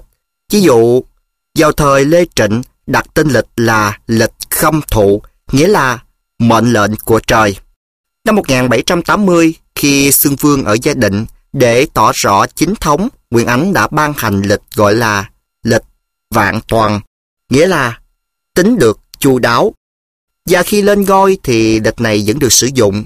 Trong lịch triều hiến chương loại chí, ở phần lễ nghi chí, nhà bách khoa Phan Huy Chú có viết: hàng năm, Tư Thiên Giám tính trước lịch công bố năm sau. Đến tháng 6 viết ra 2 bản dự thảo, 1 bản dâng lên vua và khải với chúa xin lãnh tiền công mua giấy mực để in. Bản lịch dự thảo dâng lên, vua đem xem xong rồi giao cho Trung Thư Giám viết lại, xong giao cho Tri Giám Việt khắc in. Khi bản khắc xong, Tư Thiên Giám phân lệnh đối chiếu xem xét rồi cho in. Trong tháng 12, chọn ngày dâng lên, vua chuẩn y. Đến ngày 24 tháng 12 là lễ tiến lịch. Sáng ngày hôm ấy, công hầu bá và các quan văn võ theo chỉ chúa đều đủ phúc phục, vào triều làm lễ. Làm lễ xong, Tư Thiên Giám bưng cái án lịch ở trước ngự tọa sang tiến ở phủ chúa. Quan lễ khoa đem lịch ban cho các quan, Các quan quỳ xuống để nhận, giơ lịch lên ngang trán rồi lui ra. Tài liệu này đã cho thấy ý nghĩa quan trọng của việc làm lịch thời ấy. Từ Thiên Giám sang đời Nguyễn được đổi tên là Khâm Thiên Giám. Cách làm lịch của ta hồi đó vẫn theo phép lịch Đại Thống nhà Minh hoặc lịch thời Hiến của nhà Thanh. Trong sách Ý Trai, Toán Pháp Nhất Đắc Lục, Nguyễn Hữu Thuận cho biết là từ thuở 8 tuổi, ông đã được thân phụ dạy cửu chương hoặc giảng cho nghe về phép lịch Đại Thống của nhà Minh. Lớn lên, qua kiểm nghiệm của thực tế, ông thấy lũ lụt hạn hán thì năm nào cũng có, nhưng lịch Đại Thống lại dự báo không đúng. Vậy là ông làm sao để sửa chữa, bổ cứu, để cải tiến, hầu giúp ích cho bà con nông dân? Câu hỏi ấy cứ âm ỉ trong lòng ông suốt năm tháng hoa mộng của tuổi trẻ. Cơn lốc của thời đại đã cuốn ông trong biến động của thời cuộc, khi ngọn cờ đào chính nghĩa của Nguyễn Huệ từ phía Nam kéo ra đánh đuổi chúa Trịnh khỏi Thuận Hóa. Ông hăm hở ra giúp nhà Tây Sơn và làm đến chức Hữu Thị Lang Bộ Hộ. Năm 1801, khi Nguyễn Ánh chiếm được Phú Xuân, thì ông phải hiệu thuận, theo triều đại mới, đới công chuộc tội. Bối đầu ông làm chế cáo ở Viện Hàn Lâm, rồi làm thiêm sự ở Bộ Lại. Ít lâu sau là cai bạ ở Quảng Ngãi. Năm 1809, ông lại trở về triều nhận chức Hữu Tri Tham Bộ Lại. Vài tháng sau được cử làm chánh sứ cùng với hai phó sứ là Lê Đắc Tần và Ngô Tuấn sang Trung Quốc. Chuyến đi này đã khiến ông rộn lên một niềm vui và mơ ước của thời trai trẻ, lịch số và toán học. Do đó, trong suốt chuyến đi sứ, ông đã dành nhiều thời gian lưu tâm, tìm kiếm để mua cho bằng được hai loại sách quý này. Trong Đại Nam Liệt Truyện của Quốc sử Quán Triều Nguyễn, quyển 25, truyện các quan mục 22 có ghi lại như sau. Bọn Thận vào bệ từ, vua dụ rằng, bọn người phụ mệnh đi sứ nên thận trọng về lời lẽ để trọng quốc thể. Năm thứ 9, Thận từ nước Thanh trở về, đem quyển Đại Thanh Lịch Tượng Khảo thành thư dâng lên. Vua hỏi, Thận Tâu nói, kính báo cho thần dân biết thời tiết làm ruộng là công việc đầu tiên của người làm chủ một nước. Quyển lịch vạn toàn của nước ta cùng với quyển thời hiến thư của nước Đại Thanh từ trước đến giờ đều dùng theo như Đại Thống Lịch Pháp của nhà Minh. Hơn 300 năm nay chưa có đổi định lại, nên càng lâu càng sai. Khoảng năm Thanh Khang Hy mới tham khảo cách tính lịch của Tây Dương. Làm thành sách này, về phép đo lường suy tính rất rõ ràng, so với sách Đại Thống càng kỹ lưỡng hơn, mà về phép tính tam tuyến, bát giác, kinh diệu. Xin giao cho Khâm Thiên Giám, bảo các sinh viên về môn thiên văn xem xét tìm cách tính, thì độ số của trời được đều mà thiết hậu được đúng vậy. Bộ sách dâng lên cho vua Gia Long là bộ sách mà lâu nay các nhà thiên văn học của ta đều ước mơ. Nó giảng giải rõ về những nguyên lý thiên văn và toán học về lịch, trình bày hướng dẫn các tiết mục phép lịch thần hiến và đặt sẵn các biểu đồ lập thành. Đại Nam Liệt Truyện có viết thêm. Năm thứ 10, hộ bộ là Lê Quang Định nói, Thận trong bụng mưu tính, tinh thông, tài ấy có thể đại dụng, bèn từ lại bộ chuyển sang Hữu Tham Tri hộ bộ. Mùa xuân năm thứ 11, kiêm phó quản của công việc ở Khâm Thiên Giám. Năm thứ 14, vua Thường cùng với Thận bàn về thiên tượng, nói rằng, nghề sóc nghề vọng mà gặp có nhật thực, nên bãi triều hạ và yến thưởng để tỏ ý biết sợ hãi tu tính. Thận nhân đó tâu nói, thần suy tính thiên tượng đến tháng 4 và tháng 10 năm Đinh Sửu đều có nhật thực. Vua nói, nếu quả có, thời hai lễ hưởng về mùa hạ, mùa đông nên đổi ngày khác mới phải. Lại bàn đến đạo Thiên Chúa giáo ở Tây Dương, Nguyễn Văn Thắng tâu nói, Thiên Chúa ra đời tới nay đã được 1815 năm, vua sai Thận Tính Thử thời thuộc về năm Tân Dậu, niên hiệu Nguyên Thủy thứ nhất đời Kháng Bình Đế. Năm thứ 15, đổi bổ Tả Tham Tri bộ hộ lĩnh hộ Tào ở Bắc Thành. Năm thứ 16, 1817, tức năm Đinh Sửu, quả có nhật thực, vua cùng các quan bàn về phép làm lịch nói. Chức Khâm Thiên Giám duy có học thuật của Nguyễn Hữu Thuận mới đủ đương được. Mùa đông năm ấy, cho Triệu về, thăng làm lại bộ thượng thư. Năm Minh Mạng thứ nhất đổi sang làm hộ bộ thượng thư. Năm thứ hai, kiêm quản cả việc ở phủ nội vụ, rồi kiêm quản cả công việc ở Khâm Thiên Giám. Thời gian này, Nguyễn Hữu Thuận đã tâu xin làm lịch hiệp kỷ thay cho lịch vạn toàn đang sử dụng chính thống trong nước ta. Bộ lịch của ông được triều đình ban bố bắt đầu sử dụng từ năm 1813. So với những bộ lịch trước đó thì ông đã cải tiến nhiều, như thời tiết được báo chính xác, giúp nông dân cày cấy kịp thời vụ, v.v. Công việc đang hào hứng đối với ông thì năm 1816, nhà vua lại thăng cho ông lên làm thượng thư bộ lại. Điều này khiến cho ông không vui. Năm 1820, khi Minh Mạng lên ngôi, ông xin được trở lại công việc mà mình đang đeo đuổi. 2 năm sau, ông mới được giao quản Khâm Thiên Giám chủ nhiệm sách vạn niên thư. Lập tức ông tâu vua định tiết khí hậu ở kinh đô Phú Xuân, Gia Định và Bắc Thành, theo kinh độ địa lý mà tính giờ mọc lặn của mặt trời và ngày đêm ngắn dài, theo độ cao của địa điểm phía Bắc mà định vĩ độ. Những đề nghị này cho thấy tầm nhìn khoa học của Nguyễn Hữu Thuận và bộ lịch hiệp kỷ, nghĩa là hợp với cương kỷ của trời, ngày càng chính xác, phổ biến sâu rộng và được sử dụng mãi cho đến năm 1945. Do đó, không phải ngẫu nhiên khi quốc sử quán Triều Nguyễn dù không ghi tên ông vào Đại Nam Nhất Thống Chí, nhưng cũng phải thừa nhận trong Đại Nam Liệt Truyện, dòng chữ tôn vinh chói lọi. Hữu Thuận có học thuật, thạo việc làm quan, tính về lịch học, giỏi suy tính, nhà thiên văn học không có ai hơn được. Ngoài việc biên soạn tác phẩm Ý trai toán Pháp Nhất Đắc Lục, một điều tâm đắc về toán Pháp của Ý trai đã cho thấy không những giỏi về lịch mà ông còn giỏi về cả tính toán học. Nói như giáo sư Hoàng Xuân Hãn, thì Nguyễn Hữu Thuận là một nhà toán học Việt Nam đã bàn luận tới ma phương Karikmagiwi. Tưởng cũng nên nhắc lại rằng một ma phương cấp N là một hình vuông gồm N bình phương số nguyên khác nhau được sắp xếp sao cho tổng số các số theo hàng ngang hoặc theo cột dọc hoặc theo đường chéo là bằng nhau và bằng một hằng số gọi là hằng số ma của hình vuông. Ma phương gọi là chuẩn khi N bình phương số là N bình phương số nguyên dương đầu tiên. Người ta chứng minh được rằng hằng số ma của ma phương chuẩn cấp là n nhân cho mở ngoặc n bình phương cộng 1 đóng ngoặc. Thấy được điều này, để chúng ta hiểu hơn về đầu óc uyên bác của Nguyễn Hữu Thuận, ông mất vào ngày 12 tháng 8 năm 1831.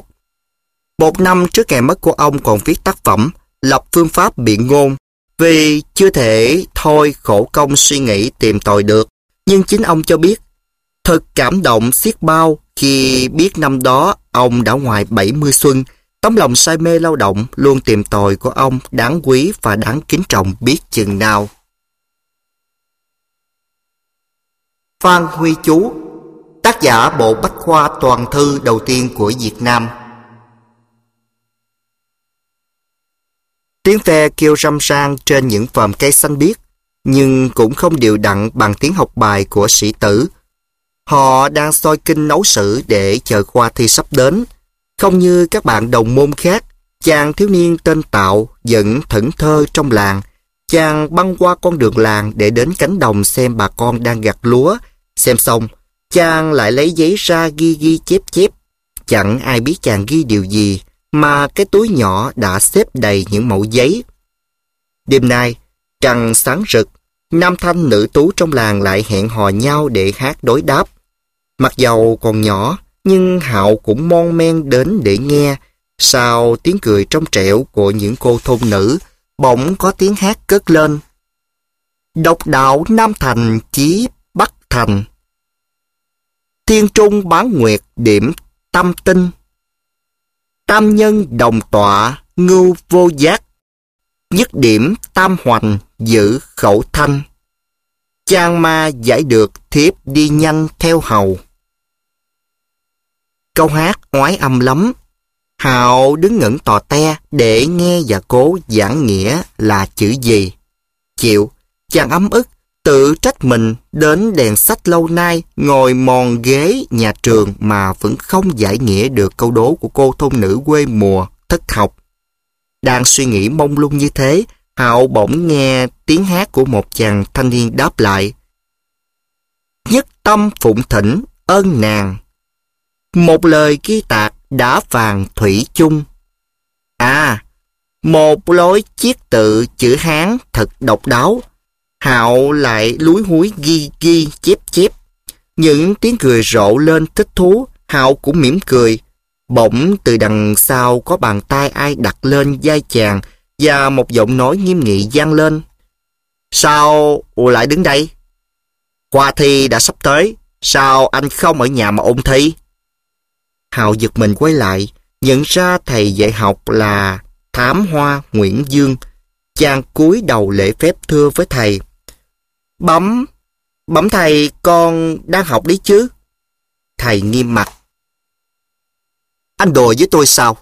Kìa đôi, dạo này anh thích la cà nơi thôn giả lắm. Để làm gì? Để học à? Hay là anh thấy ở tôi không còn điều gì để đáng học nữa? Hạo không dám nhìn vào mặt thầy.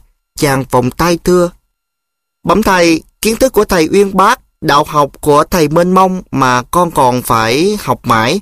Nhưng những lời trong thôn giả, dẫu quê mùa nhưng nếu biết sàng lọc thì cũng tìm ra những viên ngọc quý. Bên cạnh kho tàng kiến thức thầy đã truyền cho con thì những viên ngọc này sẽ giúp cho sự hiểu biết của con phong phú hơn.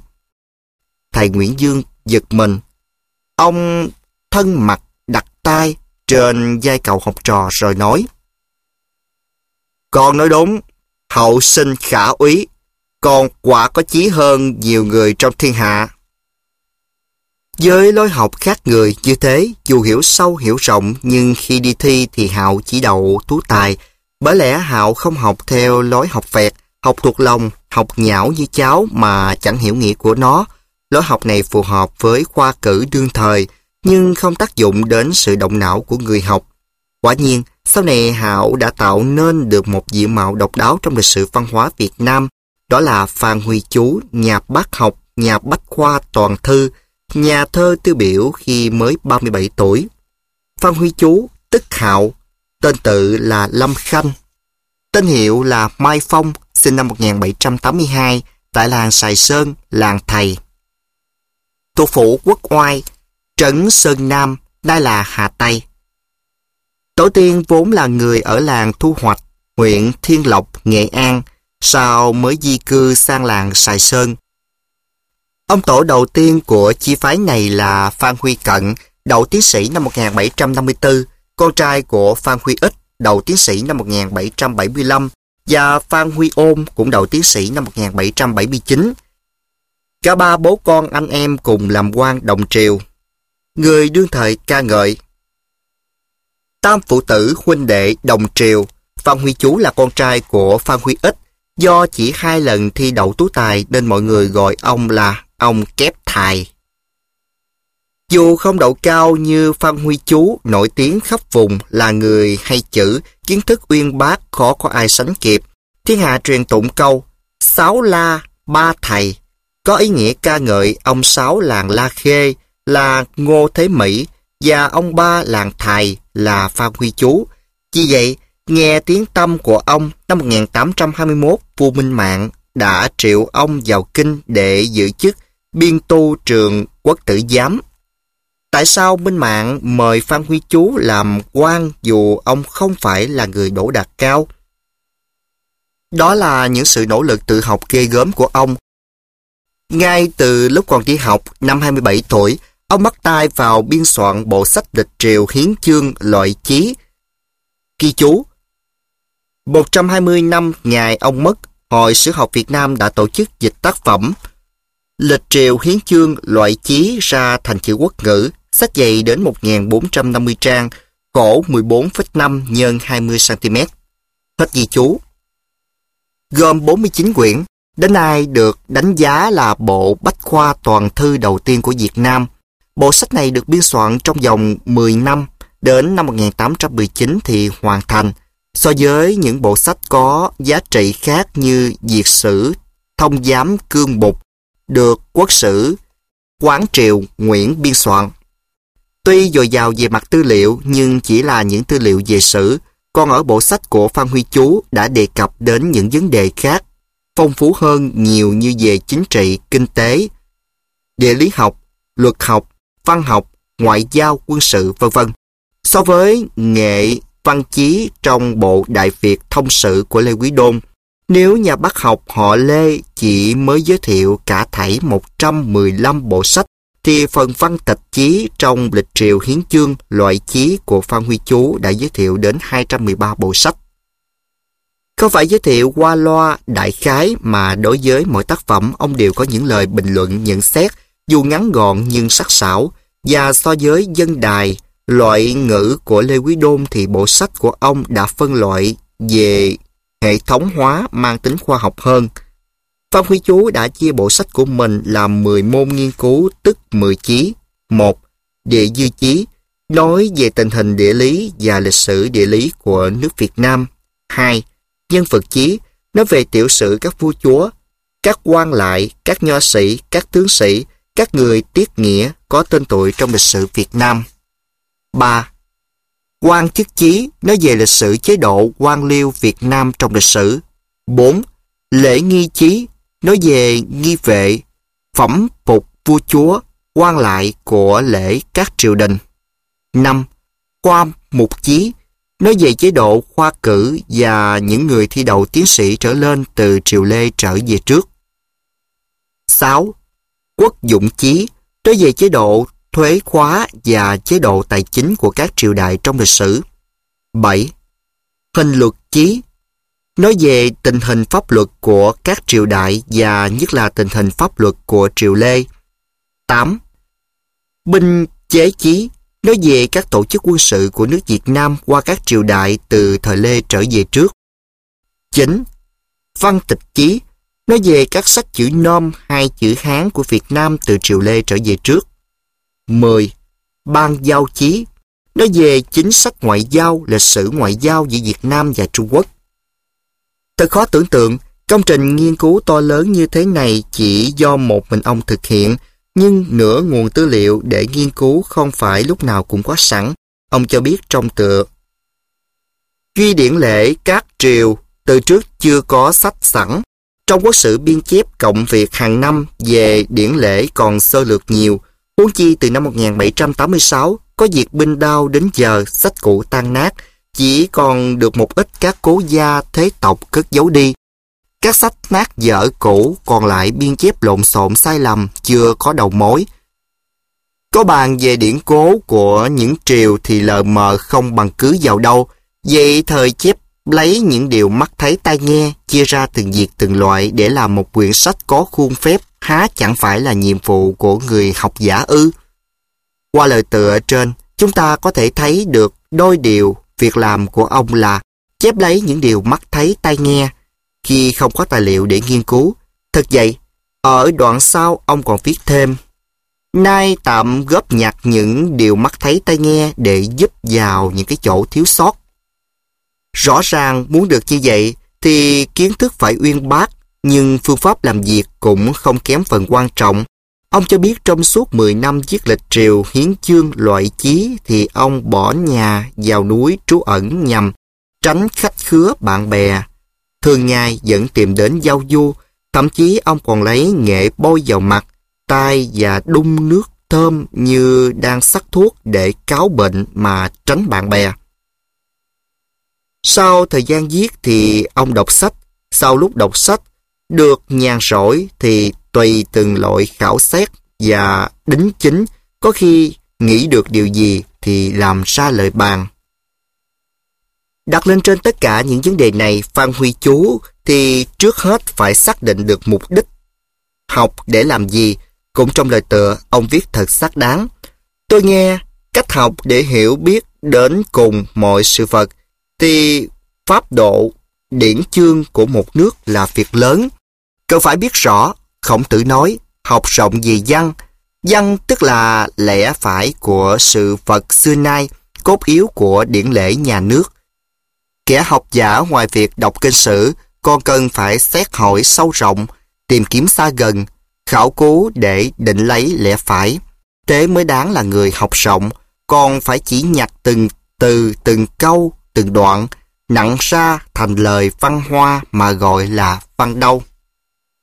Do xác định được việc học như thế, ngay từ thuở thiếu niên và kiên trì theo đuổi mục tiêu đã đề ra, nên Phan Huy Chú đã để lại công trình mà nay chúng ta hãy còn kinh ngạc. Không kinh ngạc sao được khi hiện nay chúng ta có Từ điển Bách khoa Việt Nam mới phát hành tập 1, từ vần A đến D, là sự nỗ lực đáng quý của 120 nhà khoa học trong nước, được thực hiện dưới sự chỉ đạo của Hội đồng Quốc gia chỉ đạo soạn Từ điển Bách khoa Việt Nam, nhưng không phải là không có thiếu sót. Khoan so sánh về chất lượng của từng công trình này mà thực ra so sánh bao giờ cũng khập khiễng. Chỉ riêng về mặt nhân sự thì công sức của mỗi một Phan Huy Chú khiến ta càng kinh ngạc và khâm phục cho sức lao động bền bỉ kiên trì của ông. Có thể nói Phan Huy Chú nghiên cứu thì giỏi nhưng làm quan thì lận đận. Năm 1821, khi làm quan ở Huế, ông dâng tác phẩm Lịch triều hiến chương loại chí lên vua Minh Mạng thì được vua thưởng 30 lạng bạc, một áo sa, 30 cái bút và 30 thổi mực. Năm 1825, ông được sung sứ bộ sang Trung Quốc. Sau khi về nước được làm phủ thừa thiên, rồi làm hiệp trấn Quảng Nam. Năm 1831, ông lại được cử đi sứ nhà Thanh, nhưng khi trở về lại bị giáng chức. Sau, ông là bị bắt đi công cán ở Giang Lupa, tức Indonesia ngày nay. Trong chuyến đi, ông đã hoàn thành được tập ghi chép chương trình ký kiến về những điều mắt thấy tai nghe mà chủ yếu là những tiến bộ khoa học kỹ thuật. Quay về, ông được phục chức tư vụ bộ công. Có lẽ do chán ngán cảnh lên voi xuống chó ở quan trường nên ông lấy cớ đau chân để xin từ quan, lui về làng Thanh Mai, huyện Tiên Phong, tỉnh Sơn Tây để dạy học và viết sách. Nhờ vậy, di sản văn hóa của nước ta ngày nay mới có thêm tác phẩm không kém phần giá trị là Hoàng Việt Địa Dư Chí, chép chu đáo về địa lý nước ta mà người ta thường gọi là Địa Dư đời Minh Mạng. Nhưng điều lạ lùng ở Phan Huy Chú là ngoài bộ óc phân loại minh bạch rồi hệ thống hóa một cách khoa học để tạo nên công trình nghiên cứu mà Hội Sử học Việt Nam ngày nay đánh giá trước hết là giá trị khoa học, thì ông lại còn là một người cực kỳ mơ mộng. Không mơ mộng sao được khi mà đi sứ sang nước ngoài, ông đã hoàn thành những tập thơ như Hoa Thiêu Ngâm Lục, Hoa Trình Tục Ngâm tràn đầy cảm xúc. Chẳng hạn, nghe hồi chuông đổ trong đêm mưa ở Hàng Châu, Trung Quốc, ông chạnh lòng phóng bút một cách tài hoa. Hàng Châu ngàn dặm nổi trôi, Nam Quan nhìn lại xa xôi mấy trùng. Mưa đêm hồi nhạn lạnh lùng, Chu Ngân vài tiếng khơi lòng nhớ quê. Phan Huy Chú mất ngày 27 tháng 4 năm Canh Thân, 28 tháng 5 năm 1840, thọ 59 xuân. Sau khi nhà bác học Lê Quý Đôn mất được 2 năm thì Phan Huy Chú mới chào đời, và ông đã nổi lên như một nhà bách khoa toàn thư mà không hổ thẹn khi được người đời sau xếp cạnh Lê Quý Đôn. Lương Định Của, bác sĩ nông học, người tạo ra nhiều giống lúa mới. Hiện nay, bà con nông dân và cán bộ khoa học nước ta vẫn nhắc đến những cái tên như giống lúa ông Của, giống dưa không hạt của ông Của, giống cà chua của ông Của, giống khoai lang ông Của, vân vân. Với tất cả sự trìu mến thân thương, vậy ông Của là ai? Đó chính là bác sĩ nông học Lương Định Của, Người đã có nhiều công trình nghiên cứu cải tạo giống cây trồng, góp phần thúc đẩy cuộc cách mạng khoa học kỹ thuật trong nông nghiệp của nước ta tiến lên một bước mới. Ông sinh ngày 16 tháng 8 năm 1920 tại xã Đại Ngãi, huyện Long Phú, Sóc Trăng. Trong ngôi nhà nằm kế bên ngã ba Dàm Kế Sách và rạch Mương Điều chảy qua dòng Hậu Thạnh xanh biếc. Dù ba Lương Anh Hùng và mẹ ông Huỳnh Thị Có mất năm ông mới 12 tuổi, nhưng ông vẫn được ăn học chu đáo. Em gái của ông là bà Lương Thị Bạch Liên nói: "Dòng họ tôi vốn có truyền thống là ăn ở quây quần với nhau, trong nôm đùm bọc lẫn nhau, người lớn nhất trong dòng họ quản lý tài sản chung của gia đình. Vì vậy khi ba má chúng tôi mất sớm, ông bác tôi có trách nhiệm cung cấp tiền cho các cháu ăn học. Thuở nhỏ ông học ở trường dòng Ta Bết, sau khi thi đậu sơ đẳng yếu lược thì lên Sài Gòn cũng theo học trường Ta Bết tại đây và đậu tú tài toàn phần năm 1937. 17 tuổi, ông sang Hồng Kông thi vào Đại học Y khoa, đậu thứ hạng 2. Học hết năm thứ 3 thì ông sang Thượng Hải học Đại học Kinh tế. Năm 1941, vì tình hình chiến tranh đang xảy ra nên việc học của ông phải gián đoạn. 2 năm sau, 1943, ông sang Nhật thi vào khoa sinh vật thực nghiệm trường Đại học Quốc lập Kyushu và do đạt điểm cao nhất nên được nhận ngay vào học năm thứ 3. Năm 1945 tốt nghiệp đại học, ông lập gia đình với cô sinh viên đại học nữ công là Nobuko Nakamura. Sau đó vợ chồng ông lên Tokyo. Ông theo học khoa di truyền chọn giống và năm 1951 tốt nghiệp bác sĩ nông học. Điều lạ lùng cho sức học của Lương Định Của là kể từ thời Minh Trị Thiên Hoàng, Dực Hoàng, Mức Sư Hito, ông là người thứ 96 đạt học vị này của nước Nhật. Do đó, sau khi tốt nghiệp, ông được công nhận là giáo thụ của trường đại học Tokyo. Dù có đủ các địa vị danh vọng, vợ đẹp, con ngoan, nhưng lòng ông luôn hướng về tổ quốc. Người tác động ông hướng về cách mạng, về cụ Hồ là giáo sư bác sĩ Đặng Văn Ngữ. Năm 1952, giáo sư Đặng Văn Ngữ về nước qua con đường Bangkok, Thái Lan, còn vợ chồng ông thì về qua con đường Hồng Kông. Khi vừa đến Sài Gòn thì chính quyền thân Pháp mời ông ra làm việc. Viện cớ chưa nắm bắt được tình hình thực tế trong nước, nên ông chỉ nhận làm hợp đồng ở Bộ Cảnh Nông. Vợ ông nhớ lại, từ ngày về Sài Gòn đến năm 1954 là những năm đầy ưu tư của vợ chồng tôi. Sau đó, nhà tôi bắt được liên lạc với cơ sở cách mạng. Tổ chức đã bí mật đưa gia đình ông về Cần Thơ rồi xuống Phụng Hiệp, nơi đây có trụ sở của Ủy ban Liên hiệp Đình chiến, do ông Phạm Hùng phụ trách. Từ đó gia đình ông tập kết ra Bắc. Vợ ông được phân công biên tập và phát thanh tiếng Nhật trên Đài Phát thanh Tiếng nói Việt Nam. Sự nghiệp của Lương Định Của bắt đầu từ những năm tháng gian khổ này. Ra Bắc năm 1955, ông công tác ở tổ lúa trại Quang Trung thuộc Viện Khảo cứu Nông lâm. Trớ trêu tai, ông lại dưới quyền của trưởng phòng chỉ mới là cán bộ trung cấp. Dù vậy, vốn tính khiêm tốn ít nói, ông lặng lẽ chấp hành sự chỉ định của cấp trên. Năm 1956, trường Đại học Nông lâm được thành lập và khai giảng khóa 1. Ông được điều về trường làm phó hiệu trưởng phụ trách khoa học kỹ thuật. Ông đã để nhiều kỷ niệm ở ngôi trường này. Có lần, một anh công nhân vi phạm nội quy công tác. Anh gặp giải thích cho anh ta rõ những tai hại đã gây ra và thi hành kỷ luật ngay. Anh này thấm thía và quyết tâm sửa chữa lỗi lầm của mình thì ngay cuối năm đó, ông ký quyết định tăng lương. Việc làm này đã gây phản ứng của cấp trên. Anh ta vừa mới bị kỷ luật nhưng nay sao lại tăng lương? Anh định đùa với kỷ cương đấy à? Ông nhỏ nhẹ trả lời đầy thuyết phục. Tôi kỷ luật là để anh ấy không mắc sai lầm lần nữa và cũng để răn người khác chứ không phải để trù dập ai cả. Nay anh ta đã tiến bộ, công tác tốt, đáng bật lương mới. Tôi phải tăng lương là hợp tình hợp lý vậy. Từ năm 1962 đến đầu năm 1967, ông được phân công làm phó viện trưởng Viện Khoa học Nông nghiệp, nhưng ông xác định chỗ ngồi của mình không phải là bàn giấy trong viện mà chính là đồng ruộng của bà con nông dân. Đây cũng là thời gian giặc Mỹ bắt đầu ném bom bắn phá miền Bắc. Có một lần ông cùng giáo sư Trương Công Tính đi công tác từ Hà Nội vào Thanh Hóa. Suốt đoạn đường xe lửa nhìn qua cửa sổ, ông nói: đồng ruộng không bờ vùng bờ thửa, ruộng đồng như thế này thì làm sao thâm canh, tăng năng suất, tăng vụ. Cái khó lớn nhất là ở chỗ này, chứ chưa phải là làm ra cây lúa lai tốt hoặc nghiên cứu công thức phân bón đâu.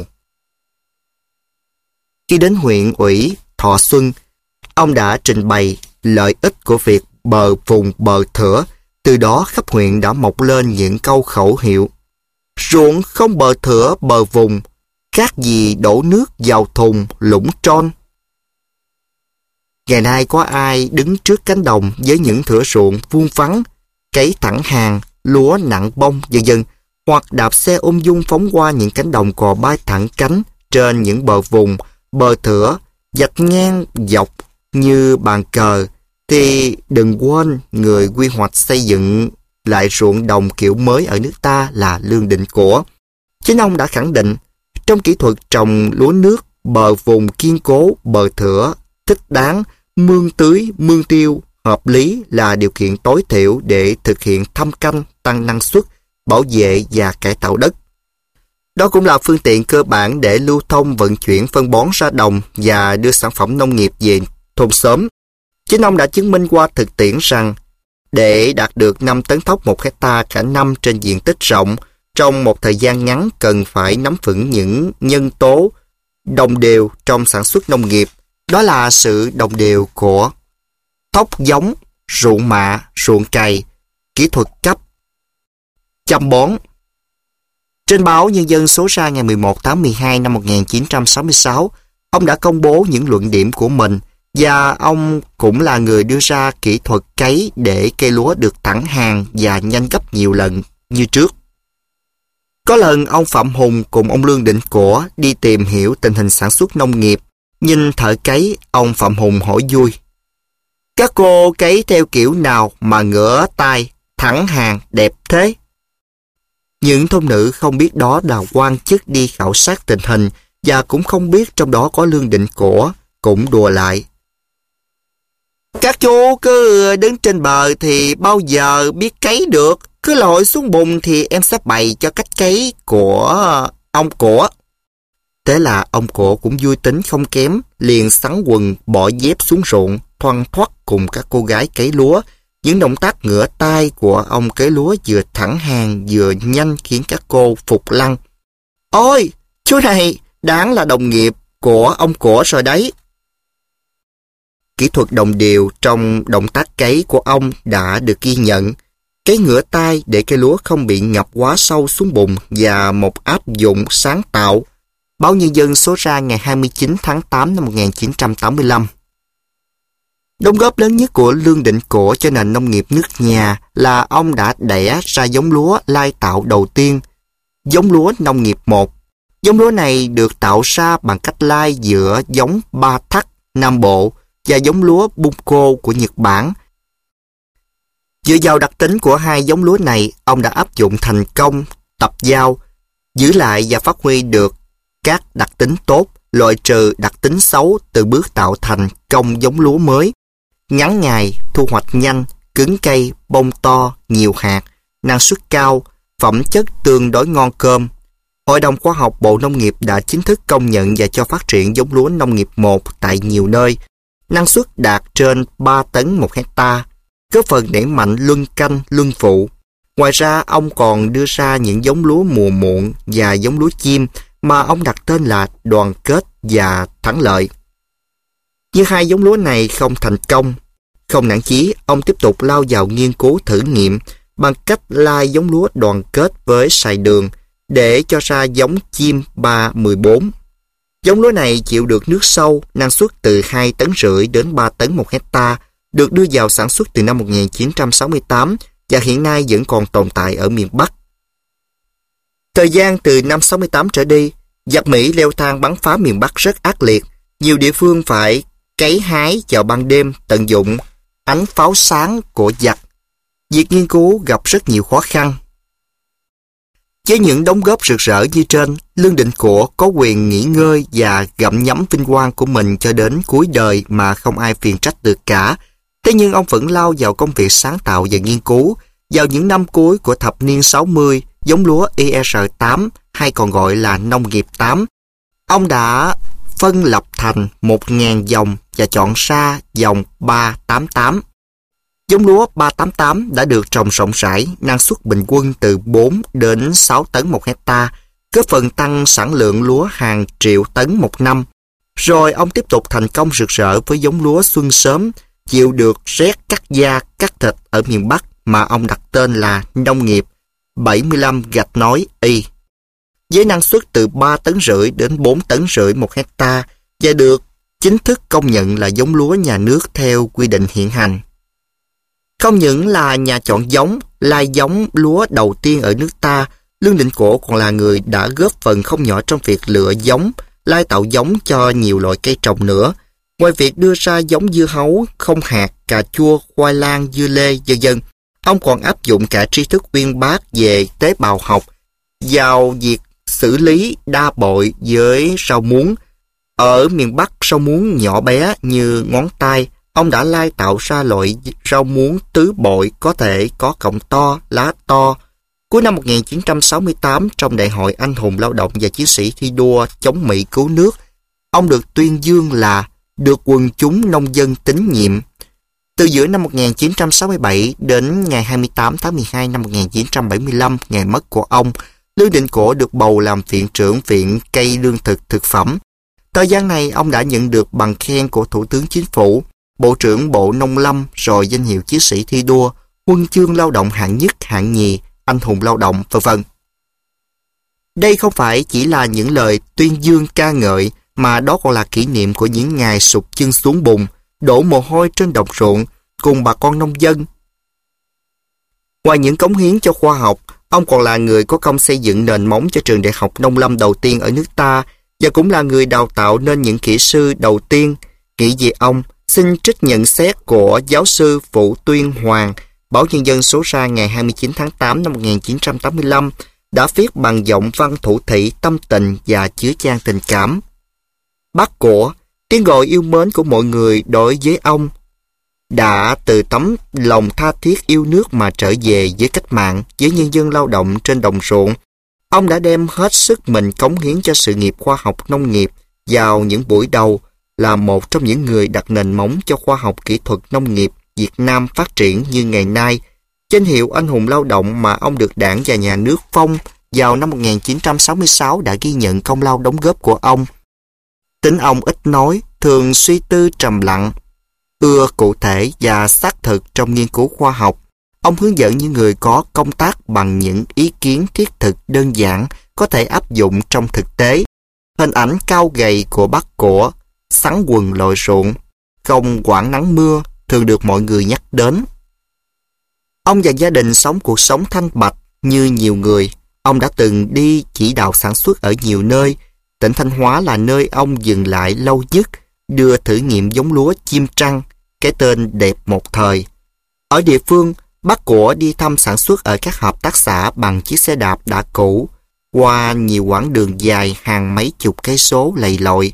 Năm 1975, tiếng súng của quân giải phóng thắng trận giòn giã ở chiến trường miền Nam đã mở ra trong tâm tưởng ông biết bao hy vọng. Ông hăm hở trở về quê hương Nam Bộ để tiếp tục phục vụ bằng chuyên môn của mình. Ông dự định nghiên cứu phục hồi sản xuất nông nghiệp ở vùng đồng bằng sông Cửu Long. Dự định ấy chưa kịp thực hiện thì ông đột ngột qua đời. Sau một ngày ông mất, Chủ tịch nước đã ký quyết định ngày 29 tháng 12 năm 1975 truy tặng ông huân chương lao động hạng nhất. Rồi đúng 16 năm sau, ở Sóc Trăng có con đường và trường học cấp 2, cấp 3 vinh dự được mang tên Lương Định Của.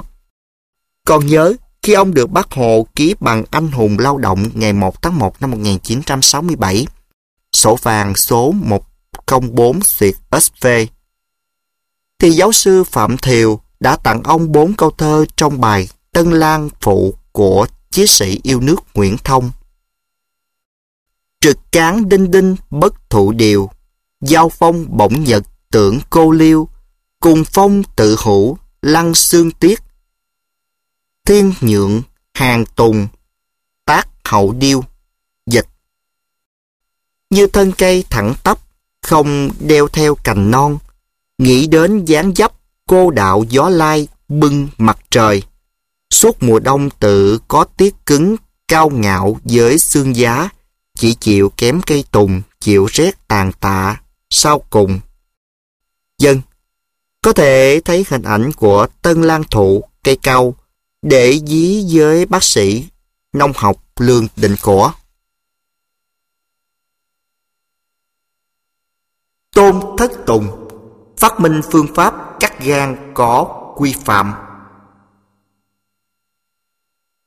Trong khoa học không có con đường nào rộng rãi thênh thang cả, chỉ có một người nào không sợ gian khổ, dám mạnh bước trên con đường nhỏ hẹp đầy sỏi đá đó mới mong vươn tới những đỉnh cao chói lọi của khoa học. Các mác. Câu danh ngôn này đã được ghi trân trọng trong một quyển sổ tay của một sinh viên trường Đại học Y khoa Hà Nội. Hơn cả thế nữa, anh còn khắc nó trong trái tim của mình. Đó chính là Tôn Thất Tùng, sinh ngày 10 tháng 7 năm 1912 tại Thanh Hóa. Năm 1931, ông ra Hà Nội theo học tại trường Bưởi rồi trường Y. Lẽ ra năm 1937, ông phải trình luận án, thi ra làm bác sĩ. Nhưng rồi cứ phân vân mãi, ra bác sĩ để đi làm, kiếm tiền, trong khi đó chưa học hành ra gì cả. Qua năm sau, khi có tổ chức thi nội trú cho các bệnh viện Hà Nội, ông là người duy nhất được nhận và tự chọn chỗ làm việc tại khoa ngoại của trường Đại học Y khoa Hà Nội, tức bệnh viện Việt Đức ngày nay. Cuộc đời khoa học của ông bắt đầu từ đây. Công việc của người nội trú là chỉ có một mình, hàng ngày 7 giờ sáng đi thăm bệnh nhân, 10 giờ phụ mổ cho giáo sư.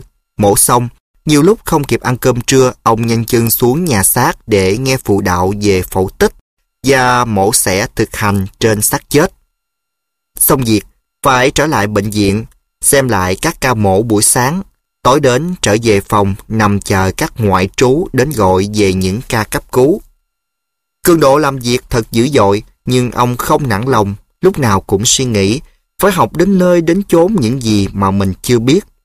Ông có nhiệm vụ phải mổ xác các bệnh nhân đã được khám hay phẫu thuật để kiểm tra sự chính xác của chuẩn đoán hay điều trị. Công việc nặng nhọc này đã giúp ông phát hiện ra những điều mà trước đây thầy mình đã dạy chưa chính xác. Các thầy tưởng sỏi mật chỉ nằm trong túi mật, trong khi sỏi lại nằm nhiều trong gan. Sau này ông mới nhớ lại, quan trọng thay cách làm việc của tuổi trẻ, lúc vỏ não chưa bị sách vở hay các ông thầy già nhồi sọ bằng những lý luận không sát mà người ta cứ tưởng như là chân lý vĩnh viễn. Nếu không bám sát vào thực tế hàng ngày như vậy, thì lúc trưởng thành lên làm sao không rơi vào con đường bảo thủ và giáo điều. Cho là mình đã biết hết mọi việc và tưởng rằng mọi vấn đề đã được giải quyết cả rồi. Đang cần mẫn làm việc và không ngừng khám phá, tìm hiểu những điều mà mình chưa biết, thì có một sự việc đã xảy ra làm thay đổi lớn lao cuộc đời khoa học của ông. Đó là một buổi chiều rét mướt, mây xám giăng ngang trời, một mình lây hoay trong viện mổ xác, ông đã phát hiện ra một hiện tượng kỳ lạ. Hàng chục con giun đã chui vào các đường mật ở trong gan. Ông đã dùng cái nạo xương gọi là Curet để phân tích rõ ràng cơ cấu trong gan, một việc chưa từng thấy trong các sách vở thời bấy giờ. Ông đem việc này đã trình bày cho một giáo sư Hút, thì giáo sư rất ngạc nhiên, cho rằng giun ở trong gan là một sự lạ. Vấn đề này đặt ra trong khoa học, nếu thấy lạ ở chỗ giun chui vào gan, đó là nhận thức về một việc bất thường trong y học, nhưng không có tác dụng lớn về nghiên cứu. Nếu nói lạ vì đã phẫu thuật được các ống mật và mạch máu trong gan nhờ các con giun ấy, đó là nhận thức mới về một phương pháp mới để nghiên cứu cấu trúc trong gan. Tôn Thất Tùng bắt đầu bắt tay nghiên cứu cấu trúc trong gan. Từ năm 1935 đến năm 1939, ông đã mổ hơn 200 gan người chết, phẫu thuật tất cả các gan ấy và vẽ lại các sơ đồ rồi đối chiếu với nhau để tìm ra những nét chung. Và sự lao động nghiêm túc này, ông đã đạt đến trình độ có kỹ thuật phẫu tích đặc biệt bằng nạo gan. Chỉ trong vòng 15 phút, ông có thể phơi trần tất cả các mạch máu trong gan. Nhờ cách làm việc như vậy mà sau này ông có thể cắt bất cứ bộ phận nào của gan chỉ trong đầy 10 phút. Năm 1939, ông đã hoàn thành công việc nghiên cứu về cấu trúc các tĩnh mạch trong gan. Thế nhưng, thầy dạy ông là giáo sư Hút lại đánh giá thấp công trình này, cho rằng nó chỉ có giá trị về nhân chủng học. Lý do đơn giản là lúc bấy giờ chưa ai biết gì về vấn đề này cả. Còn ông tự khẳng định đây là công trình không thuộc về nhân chủng mà thuộc về phẫu thuật loài người. Vậy ông phải hướng công trình về việc cắt gan để chứng minh cho quan điểm của mình. Trước Tôn Thất Tùng, trên thế giới chỉ mới biết cắt gan không kế hoạch, nghĩa là cắt vu vơ, gặp mạch thì buộc lại. Làm như vậy thật nguy hiểm vì cắt xong, nếu không tìm được mạch đúng để cầm lại, bệnh nhân có thể chết vì máu chảy hay hoại tử gan. Chính Tôn Thất Tùng đưa ra một học thuyết táo bạo, tìm tất cả các mạch máu ở trong gan, buộc chúng lại với nhau rồi mới cắt gan. Đây chính là phương pháp mà sau này được gọi là cắt gan có quy phạm mà ông là người thực hiện đầu tiên trên thế giới, là người cha, như lời của bác sĩ C.M. Brevin đã tôn vinh. Lúc đó, bản báo cáo về trường hợp cắt gan có quy phạm đầu tiên do Tôn Thất Tùng và Messermay thực hiện được trình bày tại Viện Hàn Lâm Phẫu thuật Paris, nhưng tiếc thay bị giáo sư Fritz-Rintano công kích dữ dội vì nó quá mới, vì chưa ai biết rõ về cấu trúc mạch trong gan. Sau này Tôn Thất Tùng nhớ lại sự công kích ấy như búa bổ vào đầu chúng tôi, và nó có tác dụng như một gáo nước lã dội vào sự nồng nhiệt của tôi đối với phẫu thuật cắt gan. Do đó Tôn Thất Tùng lại mối tình với những con giun mà ông bỏ quên từ 3 năm nay. Lần này, ông đã chứng minh lần đầu tiên rằng bệnh phù tụy mà chưa ai rõ nguyên nhân từ trước đến nay ở Việt Nam là do giun đũa đã chui vào ống mật. Ca mổ ngày 26 tháng 9 năm 1941 của ông thực hiện cho bệnh nhân Cúc Châu đã khẳng định ông chuẩn đoán đúng và mổ đúng. Từ đó, hàng trăm bệnh nhân ở bệnh viện Phủ Doãn cũ đã được chuẩn đoán và mổ như vậy. Nguyên do về bệnh phù tụy đã được giải quyết ở Việt Nam. Công việc nghiên cứu khoa học của ông không chỉ đóng khung trong 4 bức tường của bệnh viện. Tiếng súng hào hiệp và chính nghĩa của Việt Minh đã thức tỉnh ông ý thức của một công dân. Một hôm, ông được gọi gấp vào xem bệnh cho một cán bộ cách mạng lão thành. Đó là ông cụ gầy xanh xao nhưng đôi mắt rất sáng. Sau khi chữa bệnh ông cụ giữa ông lại để hỏi han chuyện gia đình, ông nói: "Thưa cụ, cháu vừa có con trai đầu lòng ạ." Ông cụ từ tốn nói: "Để tôi đặt tên cho nó, tên chú có bộ mộc nên đặt tên cho con chú là Bách." Và cuộc gặp gỡ đầu tiên, tâm hồn ông đã chuyển biến theo cách mạng Việt Nam dưới ánh sáng của đôi mắt sáng ấy. Ông cụ chính là lãnh tụ Hồ Chí Minh. Khi chính phủ cách mạng lâm thời Việt Nam ra đời, ông viết xong quyển sách tóm tắt kinh nghiệm nghiên cứu về giun với đầu đề Viêm tụy cấp tính và phẫu thuật. Ông bán chiếc xe đạp bằng đuyên ra với giá 400 đồng để lấy tiền in sách này. Quyển sách khoa học được xuất bản đầu tiên tại nước Việt Nam Dân Chủ Cộng Hòa là một quyển sách thuộc về ngành y. Cuộc kháng chiến toàn quốc bùng nổ, Tôn Thất Tùng đi theo kháng chiến. Những năm tháng này, ông cùng bác sĩ Hồ Đắc Di xây dựng trường Đại học Y khoa kháng chiến. Lãnh tụ Hồ Chí Minh luôn quan tâm đến công việc và những đóng góp của ông. Có lần bác gửi ông cái thiếp với dòng chữ: "Bác sĩ Tùng, Bộ trưởng Bộ Quốc phòng và Bộ trưởng Bộ Y tế báo cáo, chú làm việc rất hăng say, tôi rất vui lòng. Chú cứ gắng sức, kháng chiến nhất định thắng lợi. Tổ quốc sẽ nhớ công con hiền cháu Thảo. Thím và các cháu mạnh khỏe chứ? Tôi luôn luôn bình an. Gửi chú và thím lời chào thân ái và quyết thắng." Tấm thiếp với những lời động viên của bác khiến Tôn Thất Tùng rất xúc động. Ông đã từng nói lên những suy nghĩ của mình. Với sự quan tâm của bác, không việc gì mà tôi không làm. Sau ngày Hà Nội được giải phóng, ông được cử làm giám đốc bệnh viện Phủ Doãn, kiêm Thứ trưởng Bộ Y tế đến năm 1962. Bấy giờ từ chiến khu về đến Hà Nội, ông mới biết là vào năm 1952, giáo sư Plotat Sapkov, người Pháp đã thành công trong việc mổ gan có quy phạm. Nhưng khác với ông, phương pháp của bác sĩ này là trước khi cắt gan, tìm và buộc tất cả các cuống mạch máu ở gần gan, còn ông thì tìm ngay ở trong gan. Nếu phương pháp của bác sĩ này ngốn hết từ 3 đến 4 tiếng đồng hồ thì phương pháp của ông chỉ cần trong vòng 6 phút. Bác sĩ Tôn Thất Tùng đã công bố phương pháp mới của ông trên tờ báo Centra Platifun Chibruxi, tạp chí mổ xẻ ở Đức, rồi sau đó công bố ở báo The Lancet, báo Dao Bầu ở Anh. Lập tức công trình khoa học này đã gây chấn động trong giới y học thế giới. Các bác sĩ lỗi lạc nhất đã không tiếc lời ca ngợi ông và tôn vinh ông là người cha của cắt gan có quy phạm. Ông tiếp tục công bố công trình phẫu thuật cắt gan.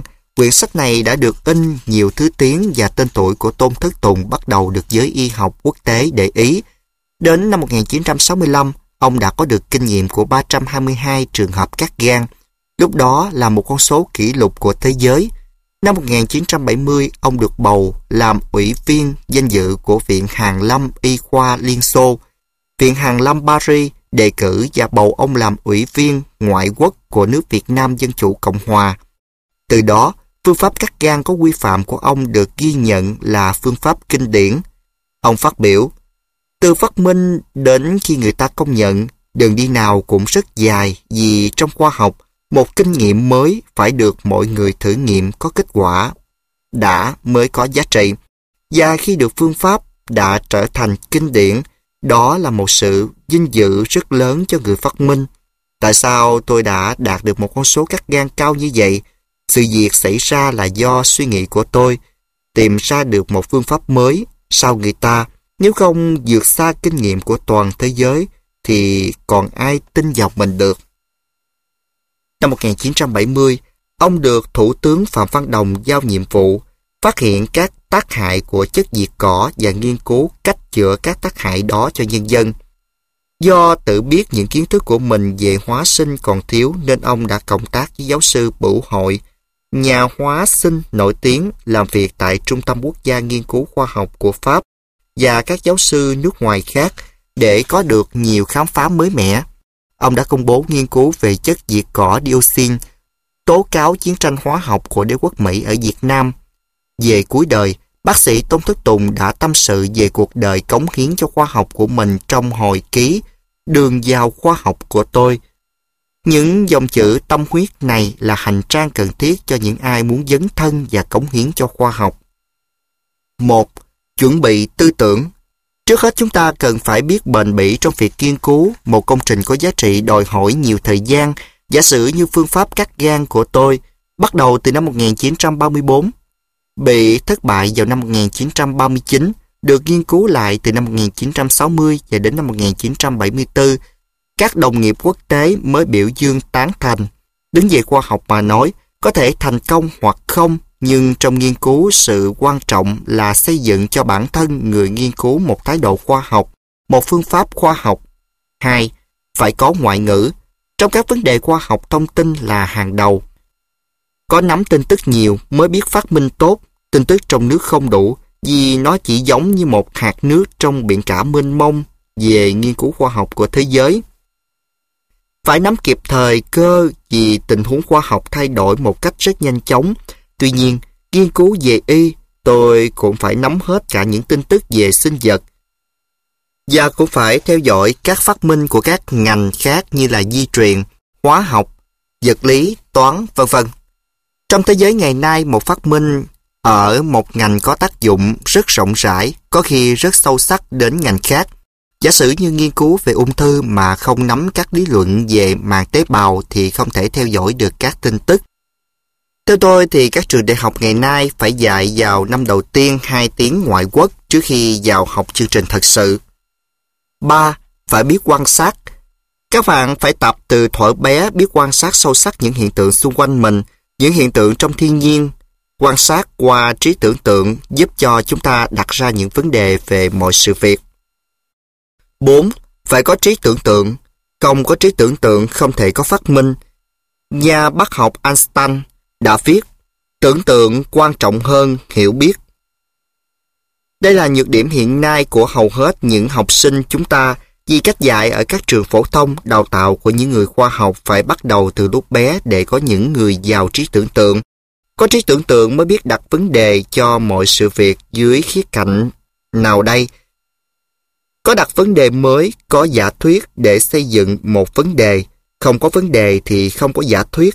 Không có giả thuyết thì không có phát minh khoa học. 5. Phải có văn hóa rộng rãi. Có thể nói là tất cả các nhà khoa học được giải thưởng Nobel đều có những kiến thức văn hóa rộng rãi chứ không phải chỉ là những chuyên môn thuần túy. Ở đây vai trò triết học đối với sự nghiệp nghiên cứu khoa học rất quan trọng. Chúng ta có một khí cụ sắc bén là chủ nghĩa duy vật biện chứng, nhưng muốn áp dụng tốt những nguyên lý duy vật biện chứng cần phải có một phân tích sâu sắc về sự việc. Chỉ có phân tích sâu sắc mới làm nổi bật vai trò của duy vật biện chứng. Mà muốn phân tích tốt, phải biết quan sát, phải biết tự giải phóng tư duy của mình khỏi sách vở và giáo điều. Triết học và trí tưởng tượng là cơ sở cho đầu óc phát minh. Ngoài ra, một số lớn học sinh còn chưa được học ở đại học môn logic. Sau triết học cũng cần phải nắm cơ bản của toán cao cấp và thống kê. 6. Phải nắm vững chắc những phương pháp nghiên cứu khoa học. Đây là một việc rất giản dị nhưng khó thực hiện, bởi vì con người quá thích quả quyết với lời nói hơn là với việc làm để chứng minh. Phương pháp khoa học là một quá trình có khi rất lâu dài và gian khổ để kiểm tra. Kiểm tra của nó dựa trên những logic và thực nghiệm. Cách làm phải hoàn toàn cởi mở, không được bí mật, và những kết quả phải được tất cả mọi người kiểm tra bằng cách theo những đường lối mà người phát minh đã dùng. Như vậy, một công trình khoa học đòi hỏi là tất cả cách tính toán, giả thuyết, quan sát, kinh nghiệm, kết quả đều phải là những kiểm tra đi, kiểm tra lại, phê bình, thảo luận và ngay cả phủ nhận nữa. Không phải phương pháp khoa học tránh cho ta khỏi sai lầm, nhưng vì phương pháp này đã có ngay trong cách làm việc của nó một tính chất tự sửa sai, cho nên về lâu và về dài, những sai lầm đó có thể tự sửa chữa được. Đây là một phương pháp hoàn toàn khách quan, cá nhân của một người khoa học, tuy có khi có ảnh hưởng nhưng bản thân khoa học không phụ thuộc vào tên tuổi của một người nào. Sự thật trong khoa học được đặt ra trên những cơ sở logic và thực nghiệm mà mỗi ngành đều có riêng cho mình. Khoa học hoàn thành dựa vào những con số, và đánh giá các kết quả phải dựa trên những con số chứ không phải trên nhận định chỉ về phẩm chất thôi. Con số là tiếng nói chung của khoa học, và không có con số, một công trình khoa học sẽ mất phần sáng sủa của nó. Nhờ đấy, khoa học có một tính chất toàn diện mà không ai phủ nhận được cả. Cuối cùng, cũng nên ghi nhận rằng nghiên cứu khoa học không phải là đóng cửa để đọc sách, mà tìm những sự việc thích đáng, đặt giả thuyết để kiểm tra qua thực nghiệm và biến thành định luật giúp cho con người làm chủ thiên nhiên. Đây là một công việc lao động vừa chân tay vừa trí óc. Trí óc chỉ đường cho chân tay lại hướng dẫn lại cho trí óc, và cứ thế mãi để đi đến mục tiêu đã định. Giáo sư nhà bác học Tôn Thất Tùng đã từ trần vào lúc 11 giờ 45 phút ngày 7 tháng 5 năm 1982, đúng vào ngày kỷ niệm chiến thắng Điện Biên Phủ. Đúng vào ngày mà cách đó 28 năm ông đã ghi trong nhật ký, bước vào phân khu của đội điều trị 1, tôi hỏi một anh đang ở gần đấy. Anh biết gì chưa? Tin gì? Đời Carteri đầu hàng rồi. Anh bổ bữa người ra, hét lên. Thật không anh? Hoan hô, hoan hô. Âm thanh kỳ diệu và gian dội ấy tưởng chừng như chúng ta còn nghe ấm lòng mỗi lần tưởng nhớ đến bác sĩ Tôn Thất Tùng. Tên tuổi của ông sẽ mãi mãi còn sống trong lịch sử của nước nhà. Trần Đại Nghĩa, người chế tạo súng Bazooka và SKZ. Ngày 11 tháng 9 năm 1946, từ cảng Marseille, một chuyến tàu lặng lẽ khởi hành, sóng vỗ ì oặm vào bon tàu. Vòm trời xanh biếc, những con hải âu lượn bay. Trên tàu có Chủ tịch Hồ Chí Minh, bác sĩ Trần Hữu Tước, kỹ sư luyện kim Võ Quý Huân, kỹ sư mỏ và luyện kim Võ Đình Huỳnh và kỹ sư Phạm Quang Lễ. Khi tàu đến Lyon, trời đẹp, mọi người rủ nhau đi dạo phố, chỉ còn lại một người. Đứng trên bon tàu, Chủ tịch Hồ Chí Minh hỏi: "Bây giờ ở nhà còn gian khổ lắm, chú có chịu nổi không?" "Thưa bác, tôi chịu nổi." Người trầm ngâm rồi hỏi tiếp: "Bây giờ ở nhà kỹ sư về vũ khí không có, máy móc thiếu thốn, liệu chú có làm việc được không?" "Thưa bác, tôi đã chuẩn bị 11 năm và tôi tin tưởng là làm được những nhiệm vụ bác giao." Những câu trả lời rạch ròi và dứt khoát đã khiến cho Bác Hồ hài lòng.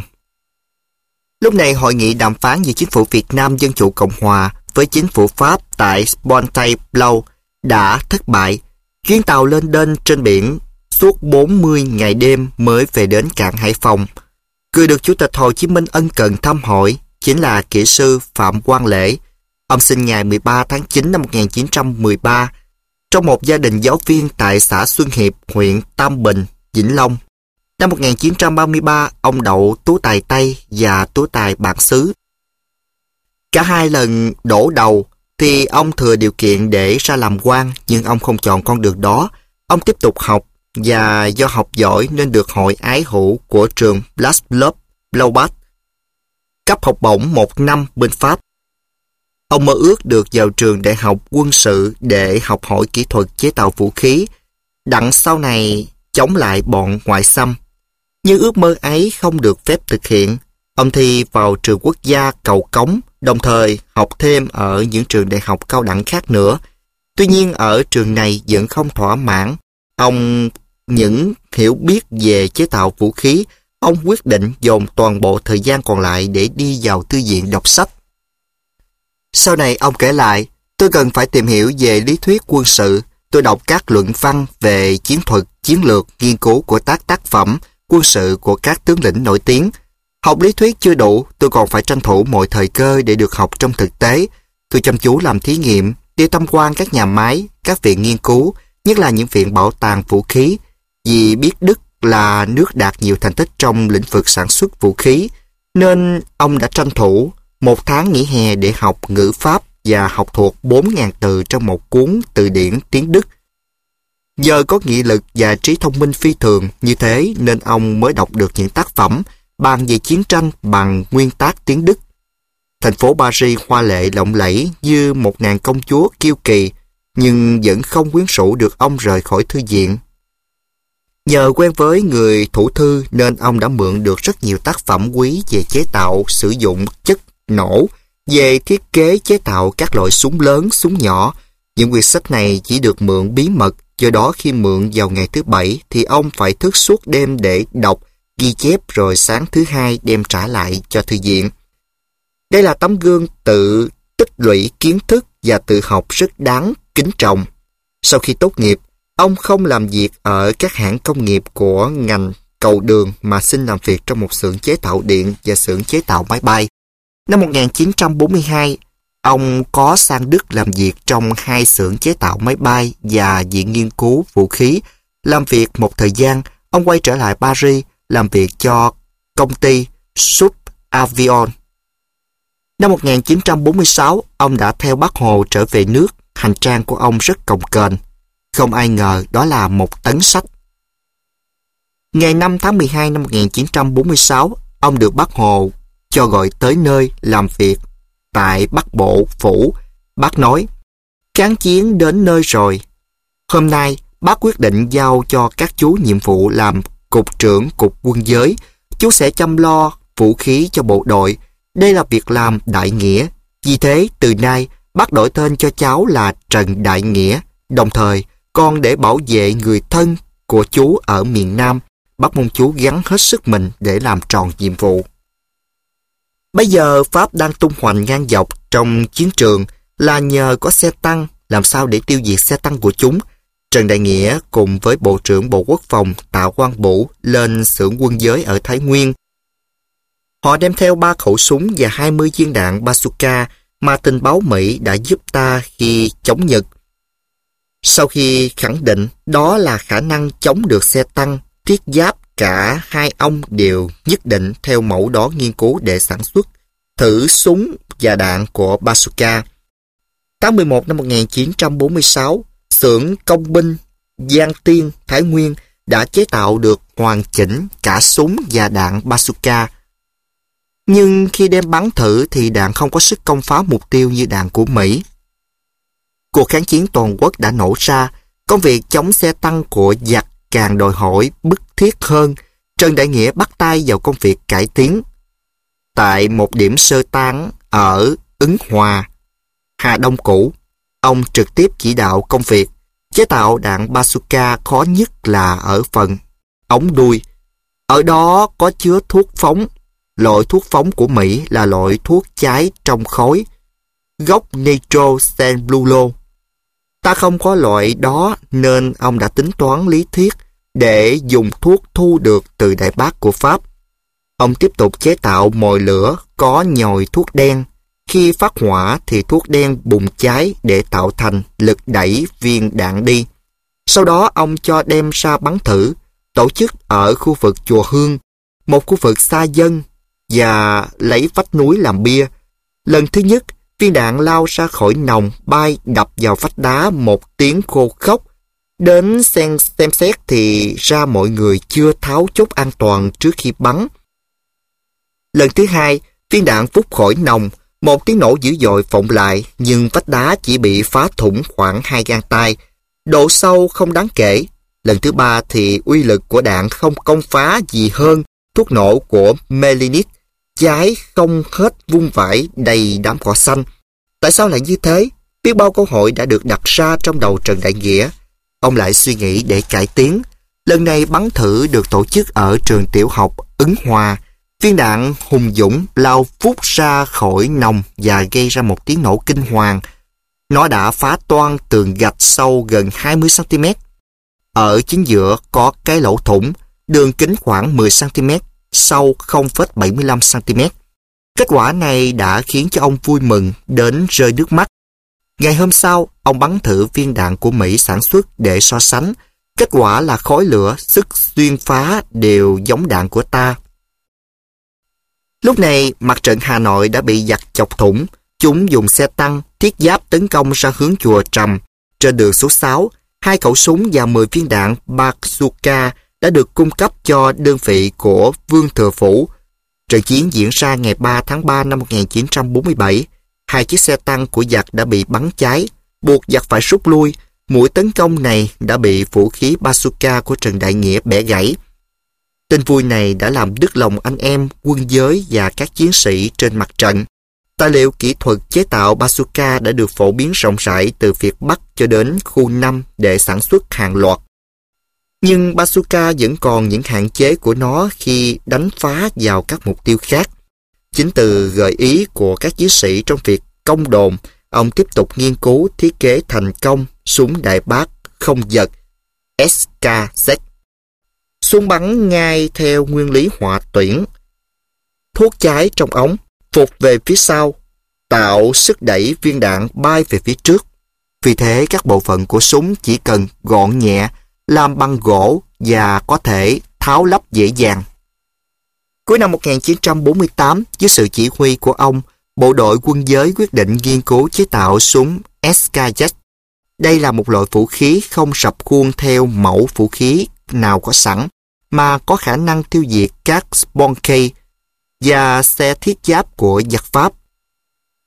Còn gọi là súng không giật cỡ 60mm. Lần bắn thử chính thức đầu tiên vào tháng 4 năm 1949 tại Đơn Dương, Tuyên Quang, đạt kết quả rất khả quan. Cục quân giới quyết định đưa vào sản xuất phục vụ chiến đấu. Chỉ một tháng sau, loại vũ khí này đã lập được chiến công đầu tiên, tiêu diệt lô cốt của giặc trong trận Phố Ràng. Sau đó tháng 6 năm 1949, nó lại được hoàn thiện tiếp, có khả năng phá vỡ xuyên thủng bức tường gạch ở thành cổ Tuyên Quang với đường kính 0,5 m, chiều dài 1 m từ cự ly 60 m, mở ra khả năng to lớn có thể phá hủy xe bọc thép và bon cây dày của giặc trong các trận tiếp sau như Phố Lu, Chùa Dầu, Gom Long, Mang Giai, v.v. Sau đó, từ thực tế của chiến trường, ông đã nghĩ đến loại bom bay. Ít lâu sau, bộ đội ta đã phóng thử thành công loại bom bay nặng 30 kg, có thể đánh các mục tiêu xa 4 km. Khả năng làm việc của Trần Đại Nghĩa thật phi thường. Trong cuộc chiến tranh chống Mỹ cứu nước, ông đã góp phần trong việc chế tạo ra SEM-2. Đây là thứ vũ khí cải tiến với mẫu mã có sẵn của Liên Xô, để pháo đài bay B-52 không còn huênh hoang, bất khả xâm phạm. Không chỉ là một nhà khoa học chế tạo vũ khí, Trần Đại Nghĩa còn là một người đề xuất với Bác Hồ chiến lược sơ tán và phòng thủ thụ động để tránh thương vong lớn và được Bác chấp nhận. Sau này, ông kể lại, sau sự kiện Vịnh Bắc Bộ năm 1964, tôi nhận thấy là cuộc kháng chiến chống Mỹ cứu nước sắp đến nơi. Tôi nhớ lại hậu quả tai hại của cuộc ném bom lớn của các thành phố khu đông dân trong chiến tranh thế giới. Một đêm năm 1942, không quân Mỹ tập trung ném bom và bom cháy xuống thành phố cảng Hamburg có hàng triệu dân. Hậu quả là chỉ trong một đêm, hơn nửa triệu dân đã chết. Trong cuộc chiến tranh sắp tới, Mỹ có khả năng ném bom gấp nhiều lần so với hồi chiến tranh thế giới thứ hai. Dứt khoát là nếu không triệt để các biện pháp phòng thủ thụ động thì sự hy sinh của nhân dân rất to lớn. Và ở Việt Nam, sơ tán dễ hơn ở nước châu Âu. Đất thì mềm hơn, dễ đào các công sự thô sơ, ngụy trang, nghi trang cũng dễ hơn. Tính toán kết hợp lý thuyết và kinh nghiệm, tôi thấy rõ dù Mỹ tăng nhiều lần trọng lượng đạn bom lên, nhưng với phòng thủ thụ động ta có thể giảm bớt sự hy sinh rất nhiều. Có thể nói, Trần Đại Nghĩa lúc nào cũng nghĩ đến công việc chung có lợi cho đất nước. Những năm tháng quý nhất đối với ông vẫn là những thời trai trẻ. Có lần ông tâm sự, tuổi trẻ thật là quý giá khi đã định hướng là khi ta không đánh mất mình trong dòng đời trôi nổi. Tuổi trẻ đủ sức mạnh giúp ta đứng dậy mỗi khi bị sức mạnh phủ phàng đánh ngã. Tuổi trẻ đủ dũng cảm vượt lên những con đường lẻ loi, âm thầm để đi tới tương lai. Tuổi trẻ khao khát tình yêu và cuộc sống. Song khi đã có chí hướng, tuổi trẻ có thể dốc toàn bộ khát vọng cho tình yêu lớn. Dần, chính cuộc đời của ông đã làm nên như thế. Xuất thân từ một gia đình nghèo mồ côi cha, nhưng chỉ có nhờ sự học thì ông mới thực hiện được hoài bão lớn lao của mình. Tham gia về khoa học, kỹ thuật và chế tạo vũ khí trong cuộc đấu tranh vũ trang của nhân dân để giải phóng đất nước. Từ năm 1966, ông được bầu làm Viện sĩ Viện Hàn Lâm Khoa học Liên Xô. Năm 1977 là Viện trưởng Viện Khoa học Việt Nam, và trong đời mình, ông đã trải qua nhiều chức vụ khác nhau. Ông cũng là một trong những người đầu tiên được nhận giải thưởng Hồ Chí Minh. Trái tim làm việc không mệt mỏi ấy đã vĩnh viễn ngừng đập vào lúc 7:30 sáng ngày 13 tháng 8 năm 1997 tại thành phố Hồ Chí Minh. Đặng Văn Ngữ, nhà khoa học chế nước lọc, penicillin và đi bắt muỗi dưới mưa bom. Những lăng tẩm cổ kính ở Huế như bị mòn đi bởi tiếng học bài ngày đêm, chi chi giả giả của một nho sinh hiếu học. Dù tóc đã bạc, mắt đã mờ, nhưng ông vẫn quyết tâm lập thân bằng con đường khoa cử. Không công danh thà nát với cỏ cây, bậc túc nho Nguyễn Công Trứ đã từng nói thế. Bao nhiêu dự định cho tương lai đã mở ra trong đầu, bao nhiêu hăm hở chờ ngày lai kinh ứng thí bỗng phút chốc tan thành mây khói. Theo lệnh của thực dân Pháp ngày 14 tháng 6 năm 1919, triều đình nhà Nguyễn ra chỉ dụ tuyên bố bãi bỏ hoàn toàn các trường chữ nho và thay vào đó bằng hệ thống trường Pháp Việt. Như vậy, khoa thi cuối cùng ở Trung Kỳ diễn ra vào năm 1918. Ông đồ nho bất đắc chí đem hết sách vở của Thánh Hiền treo lên xó bếp, từ đó chuyển sang nghề sắc thuốc lá, làm kẹo mứt để cho vợ bán trong những vùng chợ quê ngoại thành Huế. Ông tự nhủ, Mình không học được nữa thì cố gắng nuôi con mình ăn học để nói chí của mình. Con trai của ông là Đặng Văn Ngữ sinh ngày 4 tháng 4 năm 1910 tại làng An Cựu. Dù nghèo, nhưng năm con ông 15 tuổi, vợ chồng ông cũng cố gắng gửi ra Vinh để học trường quốc học. Không phụ lòng mong mỏi của cha mẹ, cậu đã thi đỗ bằng sơ học yếu lược. Sau đó trở về Huế, cậu tiếp tục học trường Dòng và là một trong hai người đỗ bằng thành chung. Một buổi sáng, trời thu xanh biếc, cậu bệnh rịnh chia tay cha mẹ để lên xe lửa ra Hà Nội học trường Bưởi. Hình ảnh người cha còng lưng sắc thuốc và gương mặt tảo tần của mẹ đã động viên cậu quyết chí học thật giỏi. Cậu tốt nghiệp tú tài rồi theo học Đại học Y Hà Nội, có bằng bác sĩ y khoa năm 1937. Vì học giỏi nên cậu được giữ lại làm trợ lý cho giáo sư Henry Gandilach, một nhà ký sinh học nổi tiếng đồng thời cũng là giám đốc của trường. Luận án xuất sắc Mưng mủ ở gan do amip đã cho thấy Đặng Văn Ngữ đã có được phẩm chất cần thiết của một người nghiên cứu khoa học. Đây cũng là thời gian ông bắt đầu lao vào nghiên cứu. Năm 1941, nhà nắm học Nhật Bản là giáo sư Matsuo Ota sang Hà Nội đã dạy ông nghiên cứu nắm học. Sự chịu khó miệt mài bất kể giờ giấc của ông đã khiến cho Ota hài lòng. Một giáo sư Henry Gandilach cho gọi ông lên và bảo trường Đại học Y Hà Nội được chọn một bác sĩ giỏi nhất xứng đáng đại diện cho nền y học của Pháp ở Việt Nam đi đào tạo tại Nhật. Đối xong, giáo sư Henry bất ngờ buông một câu ngắn gọn: "Anh có đủ điều kiện trên nên tôi chọn anh." Tin vui này đến với Đặng Văn Ngữ rất đột ngột. Chuyến tàu Ottawa rời cảng Hải Phòng vào một buổi sáng sương mù rét lạnh, từ từ sẽ sóng ra khơi. Đến Nhật, ông ở ký túc xá cùng chỗ với một người bạn mà sau này đều nổi tiếng như Lương Định Của, Nguyễn Xuân Oánh, v.v. Ông lao vào công việc học bằng tất cả sự say mê của tuổi trẻ. Buổi sáng lên giảng đường học tiếng Nhật, buổi chiều đến phòng thí nghiệm nghiên cứu nấm học. Có lần giáo sư Matsuo Ota đã cho ông mượn một số tài liệu và nói: "Đây chỉ mới dừng lại ở chỗ hướng dẫn thôi. Tôi thu thập và viết ra. Thành công hay không chủ yếu là ở sự sáng tạo và cố gắng nghiên cứu của anh." Theo lời dặn ấy, Đặng Văn Ngữ đã cố gắng với một nghị lực phi thường. Suốt thời gian ở Nhật, hầu như suốt ngày ông ngồi ở trong phòng thí nghiệm, nhiều hôm làm việc qua cả đêm.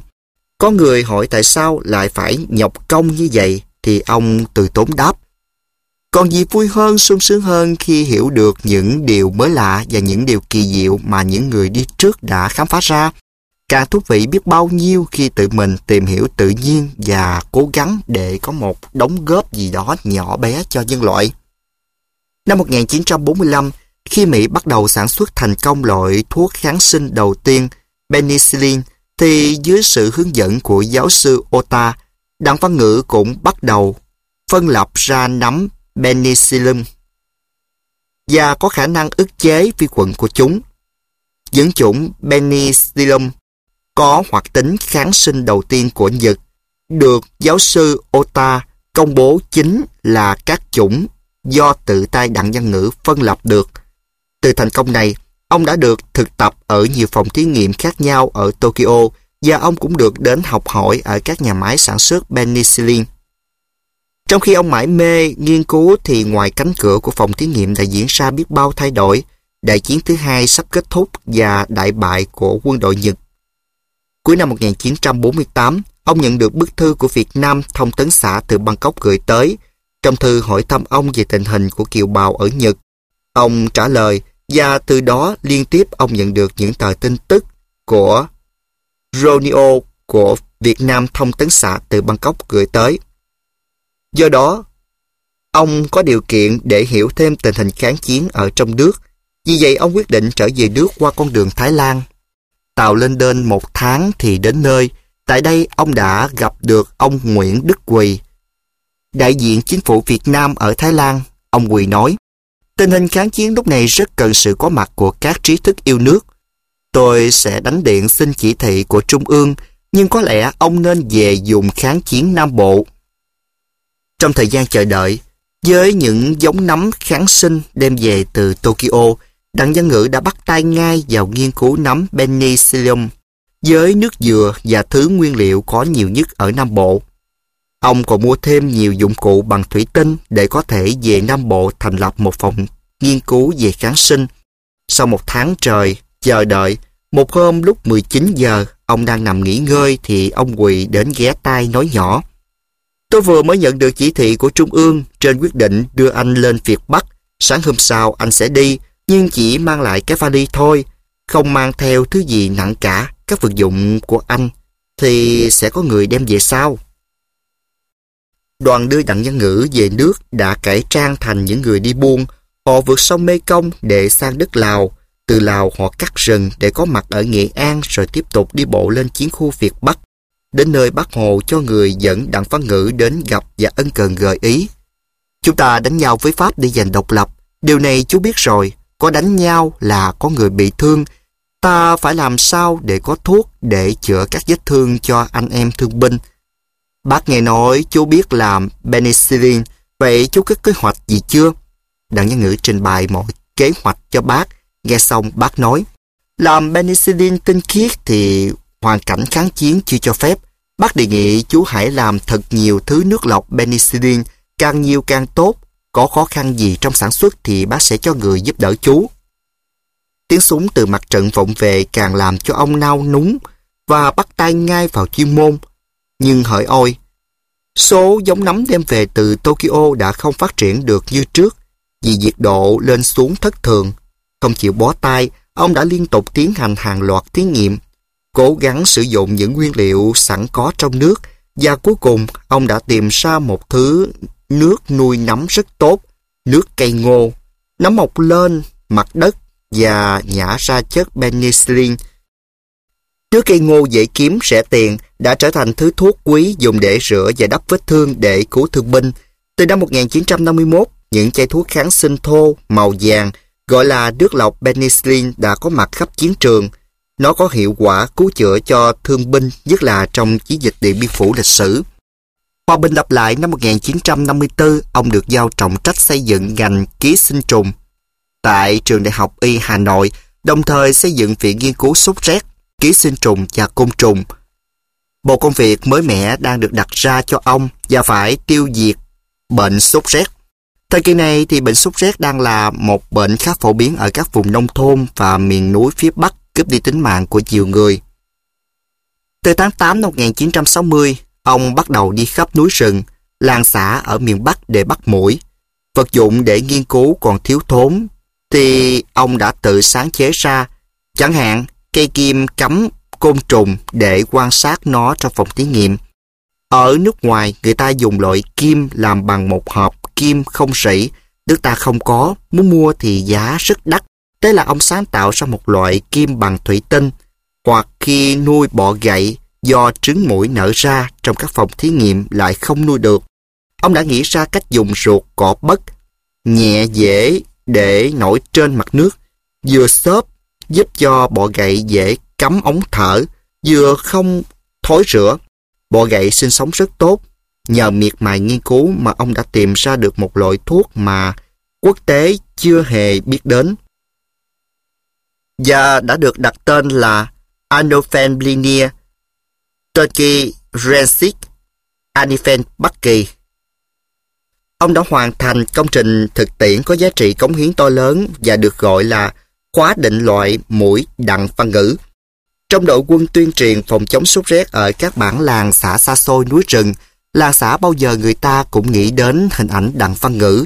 Không những có kiến thức sâu rộng về ngành ký sinh trùng, về nấm học, mà Đặng Văn Ngữ còn nghiên cứu cả về những biện pháp chống xung sáng trong nhân dân. Chính ông đã phát hiện thêm một loại xung chỉ có tên Brusa Malaysia và đưa ra phương án đếm ấu trùng xung chỉ bằng phòng đếm huyết học, được gọi là phương pháp Đặng Văn Ngữ. Có thể nói, ông là người say mê nghiên cứu tột độ, nhiều lúc bỏ cả ăn ngủ.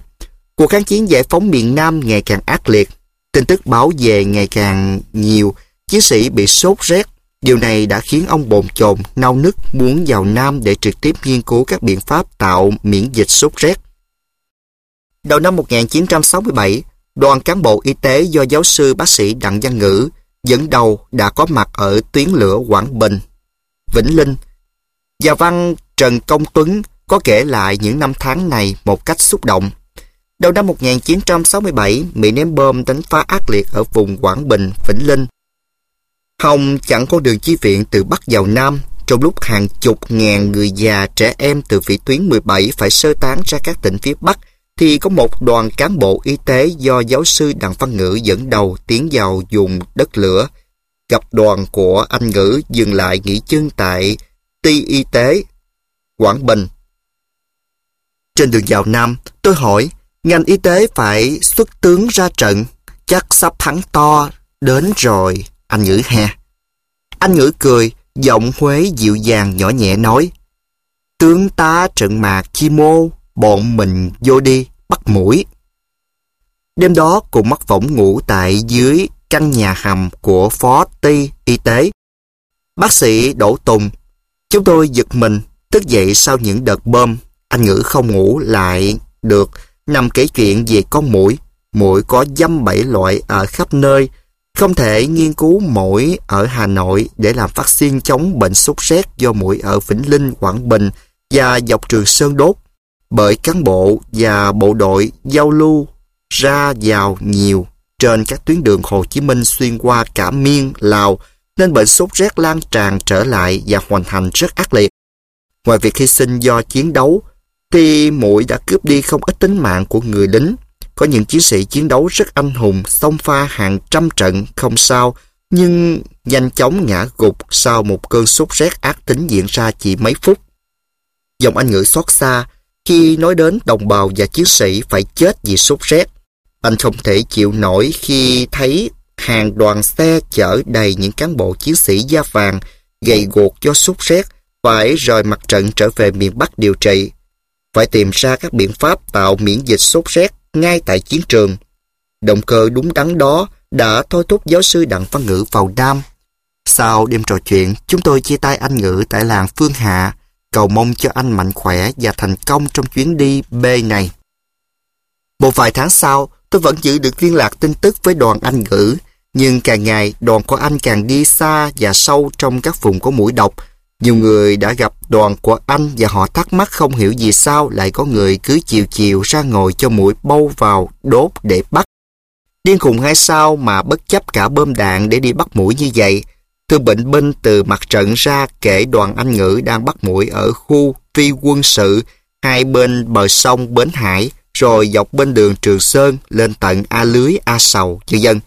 Những con muỗi mẫu anh Ngữ bắt đã được gửi ngay ra Viện Sốt rét, Ký sinh trùng và Côn trùng ở thủ đô Hà Nội.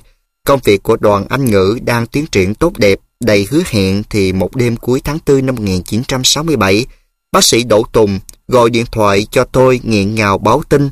Chiều ngày 1 tháng 4, anh Ngữ đã hy sinh do máy bay B-52 ném bom rải thảm ở mặt trận miền Tây Thừa Thiên. Tôi buồn mái sững sờ trước tin dữ ấy.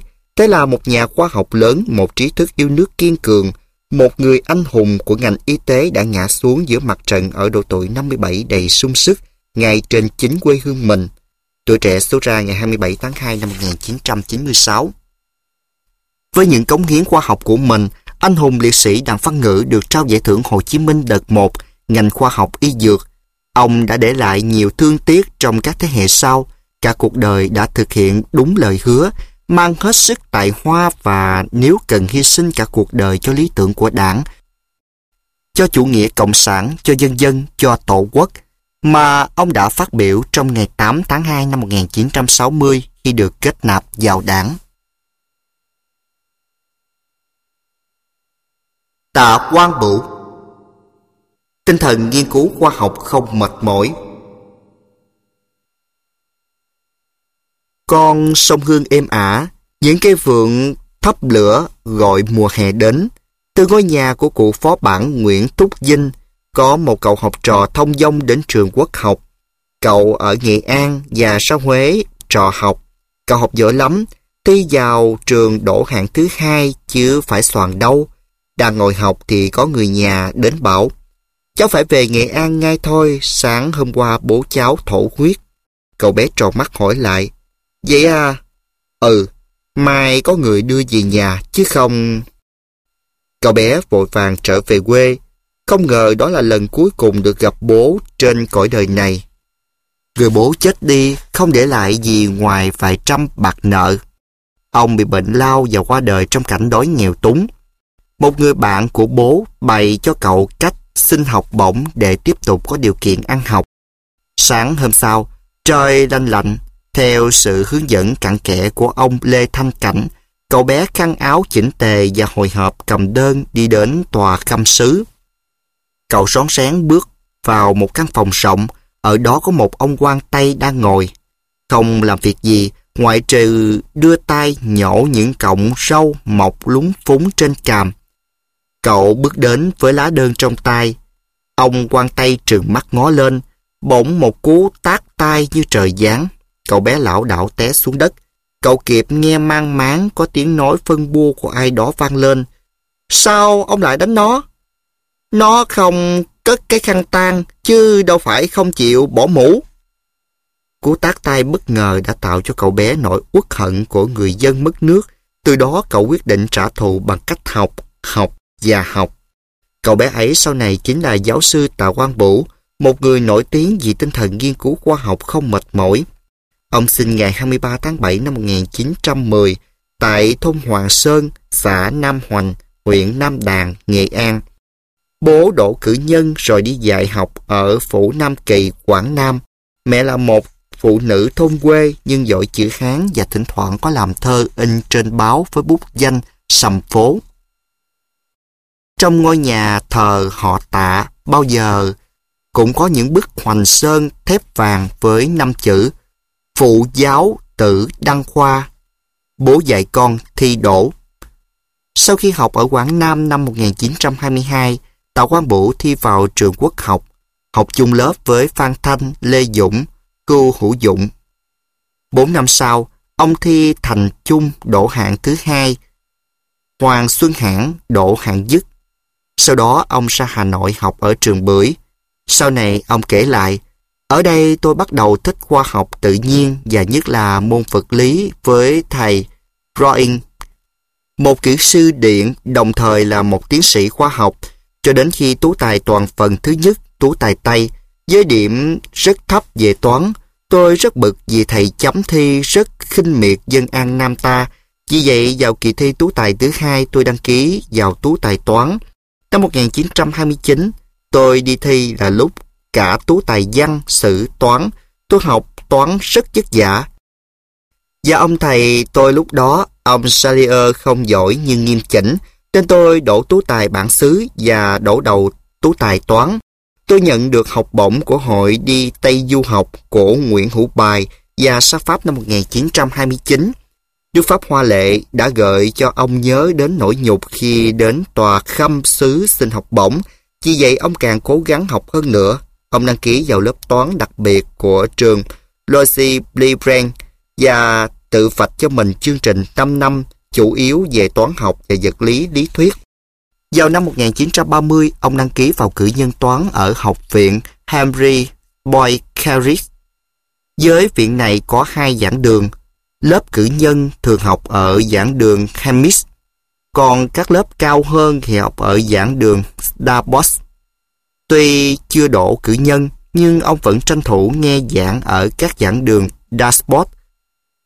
Học ròng rã như thế trong vòng 4 năm, năm 1934, ông tự cho rằng những gì mình cần học ở trường thì như thế là tạm đủ, nên xuống Rostov tìm thầy Trausek để học về cơ học. Tại đây lần đầu tiên ông được thầy giới thiệu cho tác phẩm cơ học của Rau. Ông tự học và mày mò làm được gần hết các bài toán đã ra trong đó.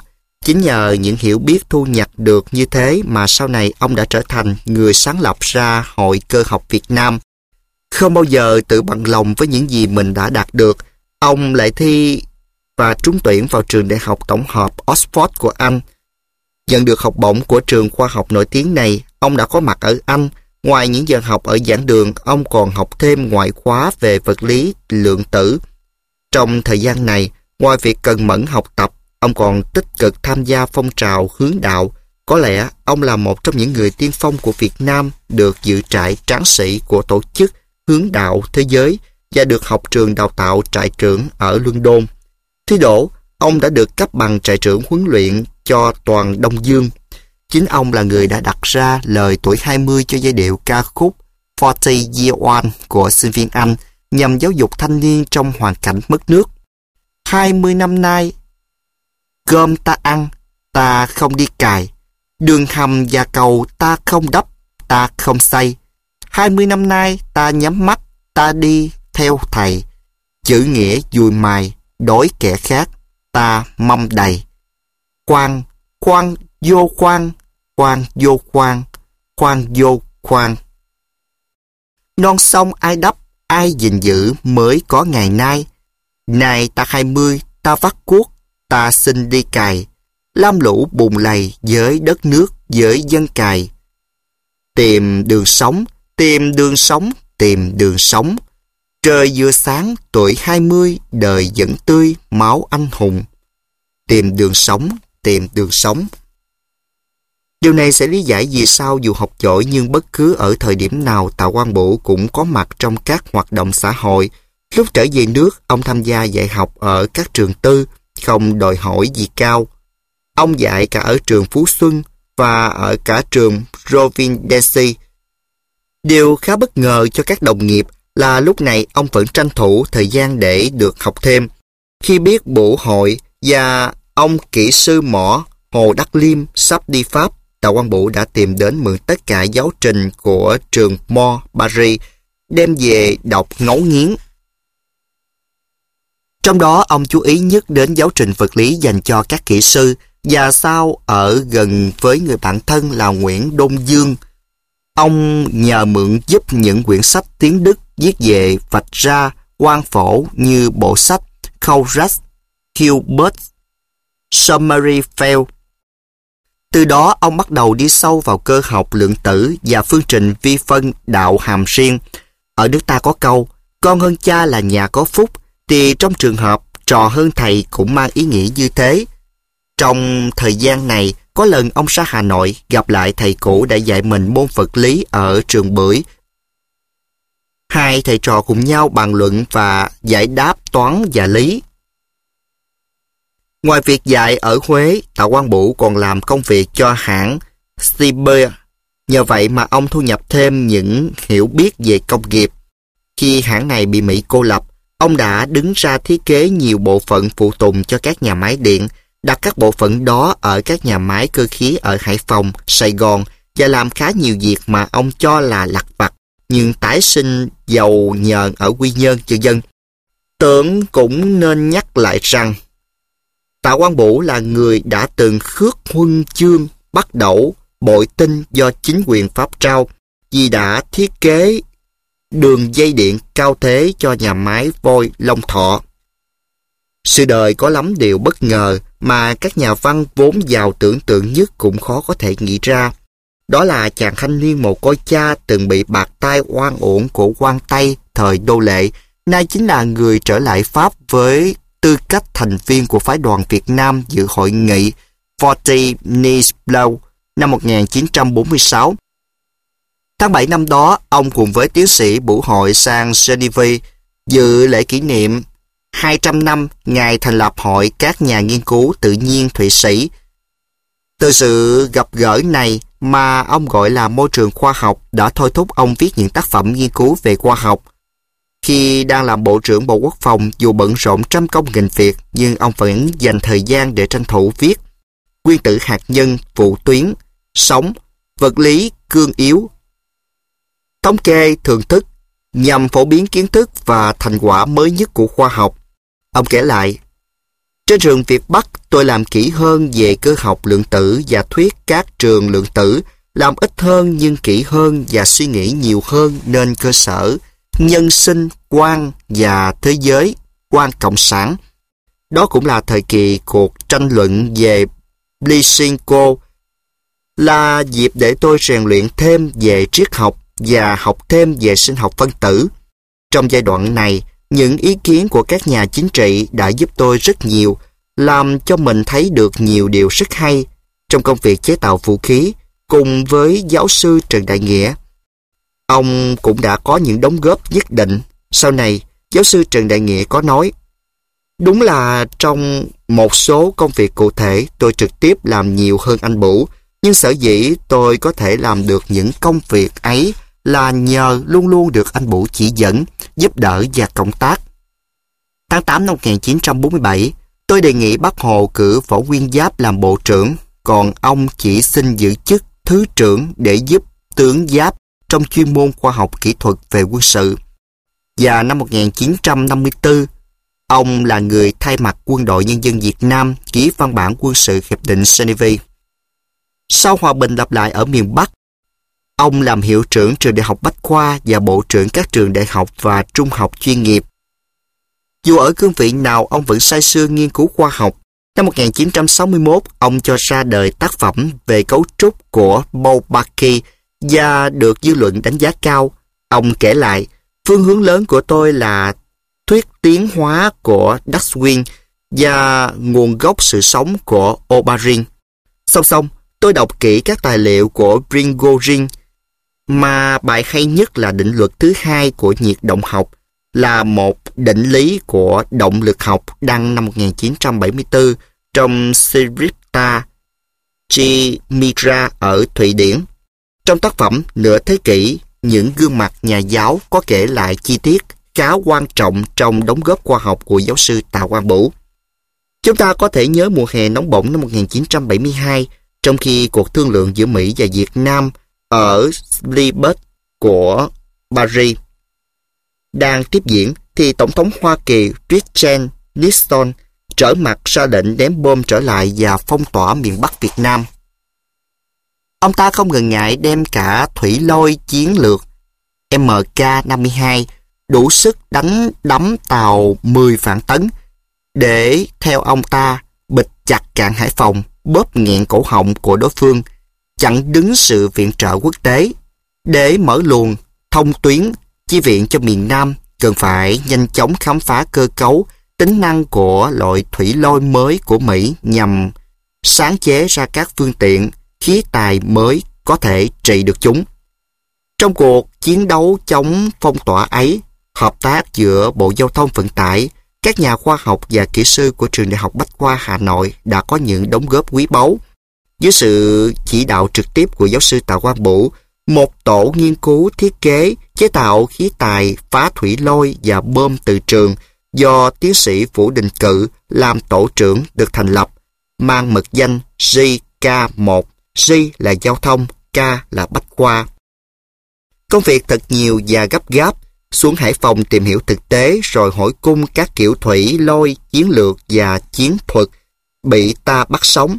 Cố nhiên đó là những tên tù binh không biết nói bằng tiếng nói thông thường. Muốn thẩm vấn chúng ta phải dùng ngôn ngữ vật lý.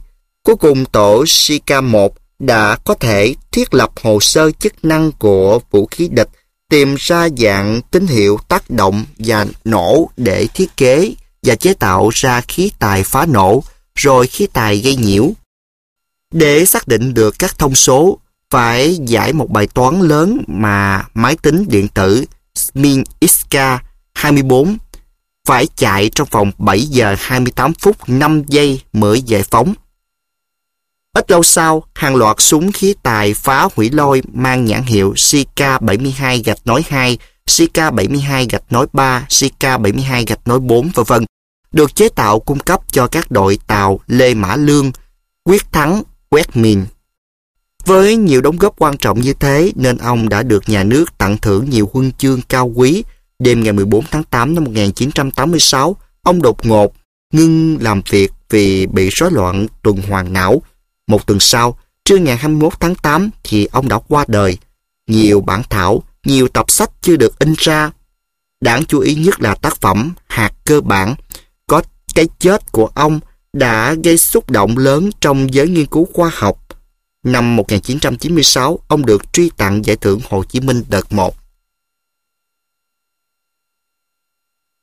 Nguyễn Văn Hiệu, người đi đầu trong khoa học về vật lý hạt nhân. Chiến thắng vang dội của bộ đội trong chiến dịch Việt Bắc Thu Đông năm 1947 đã hình thành trên chiến trường hai vùng rõ rệt, xen kẽ nhau, vùng tự do và vùng bị giặc chiếm đóng. Nhiều gia đình phía Bắc gồng gánh chạy tản cư vào Thanh Hóa, trên con đường chạy giặc Pháp xa thăm thẳm có Nguyễn Văn Hiệu. Vào đến vùng tự do, quê hương của bà Triệu, vì nhà nghèo nên ông phải nghỉ học và xin đi làm công ở xưởng dệt. Mới 10 tuổi mà đã nghỉ học thì tiếc biết bao. Đêm đêm những dân làng cùng bộ đội cùng nhau sinh hoạt tập thể, đầu có cất lên tiếng hò trong trẻo. Trai mỹ miều gắn công đèn sách, gái thanh tân chăn mạch, cưỡi canh. Trai thì chiếm bảng đề danh, gái thì dệt cưỡi, vừa lanh vừa tài. Rồi những lớp bình dân học vụ vang lên những tiếng y tờ, dù còn ngọng nghịu nhưng đầm thấm, đáng yêu biết bao. Dù không được đi học như bao người khác nhưng cậu bé Hiệu ham học lắm, nên cũng mày mò tự học bằng cách mượn sách vở của bạn bè cùng trang lứa. Học đến đâu cậu nhớ vanh vách đến đó. Có lần đang học bài thì ông chủ xưởng dệt sai ra chợ ở thị trấn Hậu Hiền thuê đóng chiếc bàn kê, mái dệt. Đúng ngày hẹn cậu ra thị trấn để vác cái bàn về. Cái bàn lớn, nặng thì làm sao mà cậu bé 10 tuổi có thể vác nổi. Đang lây hoay mệt mỏi với mồ hôi nhễ nhại, cậu chợt nảy ra sáng kiến đưa chiếc bàn xuống dòng sông, lợi dụng sức đẩy của lực nước để kéo xuôi chiếc bàn về nhà. Công việc nặng nhọc ấy đã kết thúc nhẹ nhàng và nhanh chóng. Đã thế, lúc bị bõm dưới sông, cậu còn có thể lẩm nhẩm ôn lại bài vở. Cuộc tiến công chiến lược Đông Xuân mà đỉnh cao là chiến thắng Điện Biên Phủ đã kết thúc cuộc kháng chiến 9 năm. Cậu bé thợ dệt ngày xưa hào hứng lên Hà Nội nộp đơn thi vào ngành vật lý của trường đại học sư phạm. Cậu thi đậu và sau đó lại tốt nghiệp hạng nhì, nên khi ra trường được giữ lại để dạy khoa vật lý ở trường đại học tổng hợp. Những năm tháng nghiên cứu khoa học của Nguyễn Văn Hiệu bắt đầu từ lúc này. Năm đó ông tròn 18 tuổi, tháng 9 năm 1960, ông được cử sang Liên Xô du học tại Viện Liên hiệp Nghiên cứu Hạt nhân Duna. Ròng rã 3 năm, lĩnh vực nghiên cứu của ông là lý thuyết tương tác yếu của các hạt cơ bản. Đây là vấn đề thời sự lúc bấy giờ, sau phát minh nổi tiếng của hai nhà khoa học Trung Quốc được giải thưởng Nobel năm 1957 là Sun Yao Li và Chen Ningyan về sự không bảo toàn tính chẳng lẽ trong tương tác yếu. Khái niệm về tương tác theo tìm hiểu của Thế giới nguyên tử, nhà xuất bản Thành phố Hồ Chí Minh năm 1984 của giáo sư Nguyễn Ngọc Giao, là một cái gì làm cho trạng thái của hệ vật lý vi mô đang tồn tại ở một thời điểm nào đó biến thành trạng thái khác ở thời điểm tiếp theo, là sự mở rộng của khái niệm lực hay thế năng trong vật lý cổ điển. Có tất cả 4 loại tương tác mạnh, tương tác điện từ, tương tác yếu và tương tác hấp dẫn. Trang 197. Để làm được công trình mà mình đang theo đuổi, Nguyễn Văn Hiệu phải đọc rất nhiều sách và hầu hết thời gian của ông đã trôi qua trong tĩnh lặng của thư viện và sự nghiêm khắc của phòng nghiên cứu. Thật đáng ngạc nhiên, chỉ trong vòng vài năm mà ông đã có nhiều công trình giá trị trong lĩnh vực này. Cho đến nay, nhiều công trình vẫn được mọi người trích dẫn và sử dụng. Nhiều lúc, ông đã đùa với đồng nghiệp, trái tim tôi thuộc về tương tác yếu, đã khiến cho mọi người cười xòa. Dù bận rộn với công trình, nhưng lúc nào ông cũng nở một nụ cười đôn hậu và sẵn sàng giúp đỡ các đồng nghiệp của mình. Thế nhưng, Nguyễn Văn Hiệu không dừng lại ở đó. Ông đã bắt tay vào phương hướng nghiên cứu mới. Các tính chất của các biên độ, tán xạ, các hạt năng lượng cao. Trong lĩnh vực này, ông đã chứng minh được các hệ tiếp cận của các biên độ tán xạ. Theo giải thích của ông, tán xạ là một loại va chạm giữa các hạt vi mô. Nếu sau khi va chạm mà ta có loại các hạt cũ tất nhiên với năng lượng, xung lượng từng hạt khác đi, thì đó là tán xạ đàn tính. Còn nếu như sau khi va chạm ta thu được những hạt mới thì đó là tán xạ không đàn tính. Trang 196. Kết quả nghiên cứu của ông đã gây được tiếng vang rộng lớn đến nỗi những viện sĩ uyên bác nổi tiếng như Bogolubov, Logono, đã mời ông cùng cộng tác luôn với nhóm Marco, nhưng chung với họ. Và như vậy là chỉ sau một năm bảo vệ luận án phó tiến sĩ, ông đã hoàn thành và bảo vệ luận án tiến sĩ. Lúc đó là tháng 5 năm 1964, ông chỉ mới 26 tuổi. Giáo sư Đào Vọng Đức có nhận xét về ông: luôn luôn tìm tòi những cái mới, luôn luôn muốn giải quyết những vấn đề hiện tại phức tạp nhưng rất hấp dẫn của vật lý. Lý thuyết là những điểm nổi bật của anh Nguyễn Văn Hiệu. Còn viện sĩ Marco cho rằng đôi khi trong cuộc đời có người gặp may do tìm thấy một ý tưởng thiên tài dẫn đến những kết quả quan trọng, giống như tìm thấy mỏ vàng, nhưng Nguyễn Văn Hiệu là một trường hợp khác. Như người ta thường nói, anh không ngồi đợi khoa học bố thí cho mình. Anh đã đạt được những kết quả làm cho mọi người ngạc nhiên bằng cách lao động thật nhiều, bằng một năng lực lao động rất lớn. Số ra ngày 21 tháng 6 năm 1998. Thật vậy, sau khi bảo vệ thành công luận án tiến sĩ, Nguyễn Văn Hiệu lại bắt tay vào công việc hoàn toàn mới và thả trí tưởng tượng uyên bác của mình đi về phía chân trời của khoa học. Lý thuyết đối xứng của các hạt cơ bản. Bằng những kết quả thu thập được, ông đã biên soạn thành quyển sách có tựa như trên. Sách xuất bản ở Liên Xô và được phổ biến rộng rãi nhiều nước trên thế giới. Đến năm 1967, ông lại hướng sự nghiên cứu vào một lĩnh vực có tầm quan trọng đặc biệt của vật lý hạt nhân năng lượng cao. Quy luật có tính chất đối xứng của các quá trình bắn phá mà kết quả là sự sinh ra rất nhiều hạt có tính đối xứng. Trong lĩnh vực này, có sự cộng tác chặt chẽ của viện sĩ Logono. Và ông đã gặt hái được thành công rực rỡ, phát minh một quy luật mới của vật lý hạt nhân năng lượng cao, đó là quy luật bất biến kích thước của tiết diện các quá trình sinh hạt. Rồi 14 năm sau, tháng Chạp năm 1981, với công trình nghiên cứu của Nguyễn Văn Hiệu cùng tiến sĩ Logono, được Ủy ban Nhà nước Liên Xô về sáng chế và phát minh cấp bằng phát minh. Mặc dù lao vào nghiên cứu nhưng tình hình chiến sự trong nước cũng là mối quan tâm của Nguyễn Văn Hiệu. Năm 1969, khi giặc Mỹ thất bại trong chiến tranh phá hoại thì Tổng thống Mỹ Richard Nixon đã tuyên bố tiếp tục tiến hành cuộc chiến tranh xâm lược bằng học thuyết Nixon. Đó là năm mà Nguyễn Văn Hiệu trở về nước. Chao ôi! Mới đó mà đã 15 năm trôi qua kể từ ngày chàng thanh niên hiếu học từ Thanh Hóa lên Hà Nội nộp đơn thi vào ngành vật lý tại trường Đại học Sư phạm. Trở về nước, ông nhận nhiệm vụ nghiên cứu viện vật lý. Đây là công tác mà ông có nhiều đóng góp trong việc đào tạo nhiều thế hệ nghiên cứu khoa học, và bản thân ông cũng vẫn tiếp tục những công trình mà mình đang theo đuổi. Tháng 10 năm 1982, trong phiên họp toàn quốc đã được diễn ra của Viện Hàn Lâm Khoa học Liên Xô, Chủ tịch đoàn là người viện sĩ nổi tiếng như Marco Bogoluba Noguno. Tiến sĩ Nguyễn Văn Hiệu đã được bầu làm viện sĩ. Chúng ta thấy tên ông trong danh sách những nhà bác học có nhiều cống hiến cho khoa học như nhà vật lý Mỹ John Bardeen, 2 lần nhận giải thưởng Nobel về phát minh hiệu ứng transitot và hiệu ứng siêu dẫn, Rudolf Mossbanner, nhà vật lý Cộng hòa Liên bang Đức, giải thưởng Nobel về phát minh hiệu ứng Mossbanner, v.v. Vinh quang cho một người khổ công tìm tòi khoa học chưa dừng lại ở đó. Những tháng ngày lao tâm khổ tứ của ông đã được ghi nhận xứng đáng. Năm 1986, ông cùng với viện sĩ Lugundo được nhà nước Liên Xô trao tặng giải thưởng Lenin do những công trình nghiên cứu về vật lý hạt nhân năng lượng cao. Rồi 10 năm kế tiếp sau đó, năm 1996, ông đã được nhà nước ta trao tặng giải thưởng Hồ Chí Minh đợt 1. Trong những tháng năm gần đây, giáo sư viện sĩ Nguyễn Văn Hiệu vẫn không ngừng lao động. Ông tiếp tục nghiên cứu những vấn đề thuộc về lý thuyết thống nhất các tương tác giữa các hạt nhân cơ bản, đã thu được rất nhiều kết quả quan trọng. Bên cạnh những đề tài thuộc lĩnh vực lý thuyết, trường lượng tử và hạt cơ bản, ông đã có tiến hành những nghiên cứu trong lĩnh vực lý thuyết chất rắn.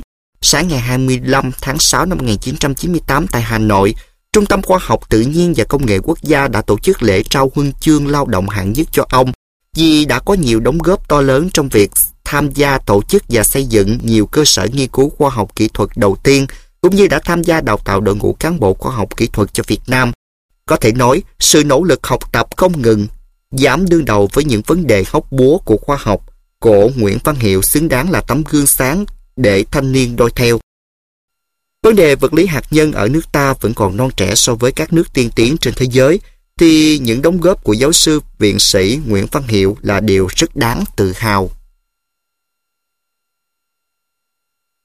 Đào Văn Tiến, cánh chim đầu đàn của ngành sinh học Việt Nam. Nếu người trẻ tuổi được đào tạo theo đúng đắn năng khiếu, anh ta có thể trở thành một tài năng, và nếu có thêm trí tuệ xuất chúng sẽ trở thành thiên tài. Và Bách Khoa đi Allenbusch thích toán học từ năm 13 tuổi, nhưng gia đình lại muốn anh học y khoa vì lương bác sĩ cao hơn và thu được nhiều tiền khám bệnh. Nể lời bố mẹ, anh vào trường học, nhưng nửa chừng bỏ dở vì không sao học nổi và đành trở lại môn toán. Rốt cuộc đi Allenbusch đã trở thành một nhà bác học lớn ở thế kỷ thứ 18. Cùng với Diderot, ông đã soạn ra 20 tập bách khoa toàn thư, khoa học, nghệ thuật và công nghiệp. Nhiều công thức vật lý và toán học được mang tên ông. Nhà toán học Poisson cũng vậy. Gia đình ép đi học nghề thuốc, cuối cùng ông bị đuổi vì bàn tay quá vụng về, chích mổ không khéo. Nhưng khi đọc một tờ báo toán học, Poisson lại giải được bài toán này sang bài toán khác. Từ khi 17 tuổi, đã nổi danh về tài năng toán học ở thế kỷ thứ 19. Giả thuyết Poisson cứ đeo đẳng mãi các trường y, do được chiếu cố về mặt này mặt nọ cũng như Allenbusch. Ông đã chỉ trở thành người thầy thuốc tầm thường, không có đóng góp nhiều cho xã hội. Nhiều thế hệ sinh viên vẫn còn nhớ đến những lời tâm sự, chí lý trên của giáo sư Đào Văn Tiễn. Khi mọi người gọi ông là nhà sinh học đầu tiên của Việt Nam độc lập, thì ông khiêm tốn lắc đầu từ chối và nói, đó là các anh Đặng Văn Ngữ, Hoàng Tích Trí, các anh ấy là đàn anh của chúng ta. Sự khiêm tốn này rất đáng quý. Suốt đời ông chỉ làm một việc mà ông tâm đắc. Sinh học hiện nay là bộ phận chủ yếu của nền nhân văn khoa học. Suốt một thời tuổi trẻ, ông cho chép câu nói của Kalinin và đặt trước bàn học. Ai muốn trở thành người lao động thành thạo, người ấy phải học tập sách có hệ thống, rèn luyện bản thân một cách có hệ thống. Từ năm 1942, mới 22 tuổi, Đào Văn Tiễn đã hướng dẫn thực tập cho sinh viên ở Đông Dương Khoa học Đại học Đường. Nhiều người xem ông là tấm gương để mình phấn đấu theo. Do còn quá trẻ, và để vượt qua những khó khăn trong nghề làm thầy, ông đã chọn cách khắc phục bằng con đường tự học. Cả cuộc đời ông, cho đến lúc nhắm mắt năm 1995, chưa bao giờ ta cũng thấy ông say sưa đọc sách và viết sách. Ông từng khuyên thanh niên những kinh nghiệm của chính bản thân mình. Tự học chủ yếu là tự học tài liệu để thu thập kiến thức. Không ít người biết chữ nhưng không biết cách đọc sách. Thí dụ muốn hiểu thấu đáo học thuyết Darwin, ta không chỉ bằng lòng với nội dung học thuyết trình bày trong sách giáo khoa mà phải tìm đọc nguồn gốc các loài của ông. Cũng như muốn hiểu được học thuyết Lamarck, phải đọc thêm cuốn triết học động vật. Chính qua những tác phẩm đó mới có thể biết được những phương pháp đặt vấn đề, giải quyết vấn đề của các tác giả. Quá trình sưu tầm tư liệu, tinh thần vượt khó trên con đường khoa học của họ. Đọc có hệ thống còn là đọc theo lịch sử phát triển của vấn đề. Ta không chỉ bằng lòng với cách học thuộc lòng của các công thức, quy luật nguyên lý nêu trong tài liệu mà còn phải tìm hiểu thêm về nguồn gốc của những vấn đề này. Đọc có hệ thống còn là khi đọc một ngành khoa học phải chú ý cả các ngành có liên quan, như học vật lý phải biết toán, học sinh học phải biết hóa, v.v. Ta không thể duy trì phương châm cần gì học nấy, thích thì đọc nấy để thực hành việc học lệch khá phổ biến hiện nay. Năm 1951, để chuẩn bị nhân tài cho đất nước, ông đã cùng các giáo sư như Ngụy Như Con Tum, người Việt Nam đầu tiên đậu thạc sĩ ở Pháp, Nguyễn Xiển, người khai sinh ngành thủy tượng thủy văn ở Việt Nam, Nguyễn Văn Chiễn, người anh cả của ngành địa chất, xuyên rừng vượt suối đến nơi an toàn để xây dựng trường sư phạm cao cấp và khoa học cơ bản của Việt Nam trong kháng chiến. Năm 1955 trở về Hà Nội, cùng với các bạn đồng nghiệp, Đào Văn Tiễn đã bắt tay vào xây dựng ngành sinh học Việt Nam. Thời gian này, điều quan trọng nhất đối với ông là phải đào tạo đội ngũ sinh viên ham thích nghiên cứu khoa học. Kiểu thanh niên không quan tâm đến khoa học, xã hội sẽ nhanh chóng suy thoái về văn hóa và vật chất. Đó là câu nói của V. Schoengenau mà ông thường để nhắc nhở các sinh viên, chính ông cũng tự phấn đấu như thế. Từ những năm còn trẻ tuổi, năm 1940, ông đã chọn phòng thí nghiệm sinh học và y học thực nghiệm để phát huy năng khiếu của mình. Đào Văn Tiến đã đánh giá cao vấn đề năng khiếu trong thanh niên. Ông nói, nếu không được bồi dưỡng, năng khiếu nào cũng sẽ lụi bại đi và dần dần mất hẳn. Một hạt giống tốt được gieo vào mảnh đất thích hợp mới nảy mầm và khai hoa kết quả thuận lợi. Còn nếu gieo ở mảnh đất không thích hợp, nó không nảy mầm hoặc có thành cây thì cũng với phẩm chất bình thường hoặc thiếu phẩm chất. Từ năm 1956, Đào Văn Tiện đã bắt đầu nghiên cứu các loài thú một cách có hệ thống. Giờ lao động cần cù và không mệt mỏi nên sau này ông mới hoàn thành và công bố công trình khảo sát các loài thú ở miền Bắc Việt Nam. Với công trình này, nhiều nhà khoa học nước ngoài quan tâm đến giá trị của nó. Sau đó ông đã tiếp tục công bố tác phẩm động vật có xương sống. Cho đến nay, bộ sách này vẫn là một gối đầu giường của nhiều sinh viên và các động vật học Việt Nam.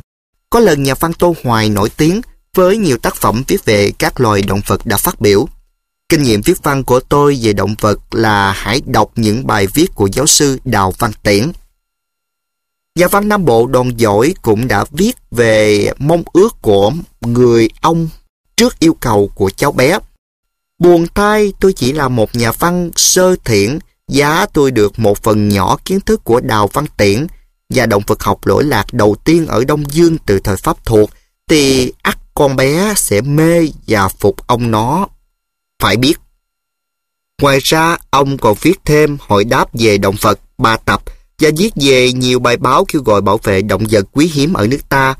Với những kiến thức uyên bác này, từ những năm đầu cách mạng tháng 8, Đào Văn Tiễn đã góp phần không nhỏ khi biên soạn danh từ khoa học, phần vạn vật học mà giáo sư Hoàng Xuân Hãn đã giới thiệu. Tác giả là ông Đào Văn Tiễn, một bạn trong đám thanh niên tốt nghiệp đầu tiên ở trường Đại học Hà Nội về dạng vật học. Từ năm 1979, ông là giáo sư thỉnh giảng của trường Đại học Paris 7, Bonn và là người sáng lập Hội Sinh viên Việt Nam và sau đó chủ tịch danh dự của hội, rồi ủy viên nghiên cứu nghề cá miền Tây Thái Bình Dương, ủy viên Hội đồng nghiên cứu thú quốc tế. Rồi năm 70 tuổi, ông vẫn còn tín nhiệm được bầu làm hội viên danh dự của Hội Thú học Toàn Liên Xô năm 1990.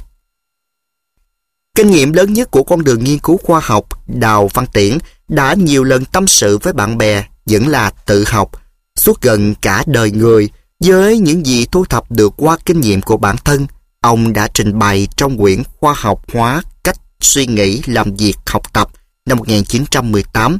Ông cho biết, trong tình hình của cách mạng khoa học và kỹ thuật hiện đại, nhiều ngành khoa học thành hình có tính chất liên ngành như sinh thái học liên kết kiến thức về động vật, thực vật, thổ nhưỡng, khí tượng, thủy văn và có cả những lĩnh vực đa ngành như kế hoạch hóa và quy hoạch lãnh thổ, đòi hỏi sự tham gia của sinh học, địa học, kinh tế học, nông học, dân số học, v.v. Yêu cầu đặt ra cho người làm công tác khoa học là giỏi một ngành mà phải biết nhiều ngành liên quan. Thiết nghĩ lời tâm sự chí tình của một người suốt đời theo đuổi nghiên cứu khoa học rất đáng để lớp con cháu chúng ta chép ra cùng suy nghĩ.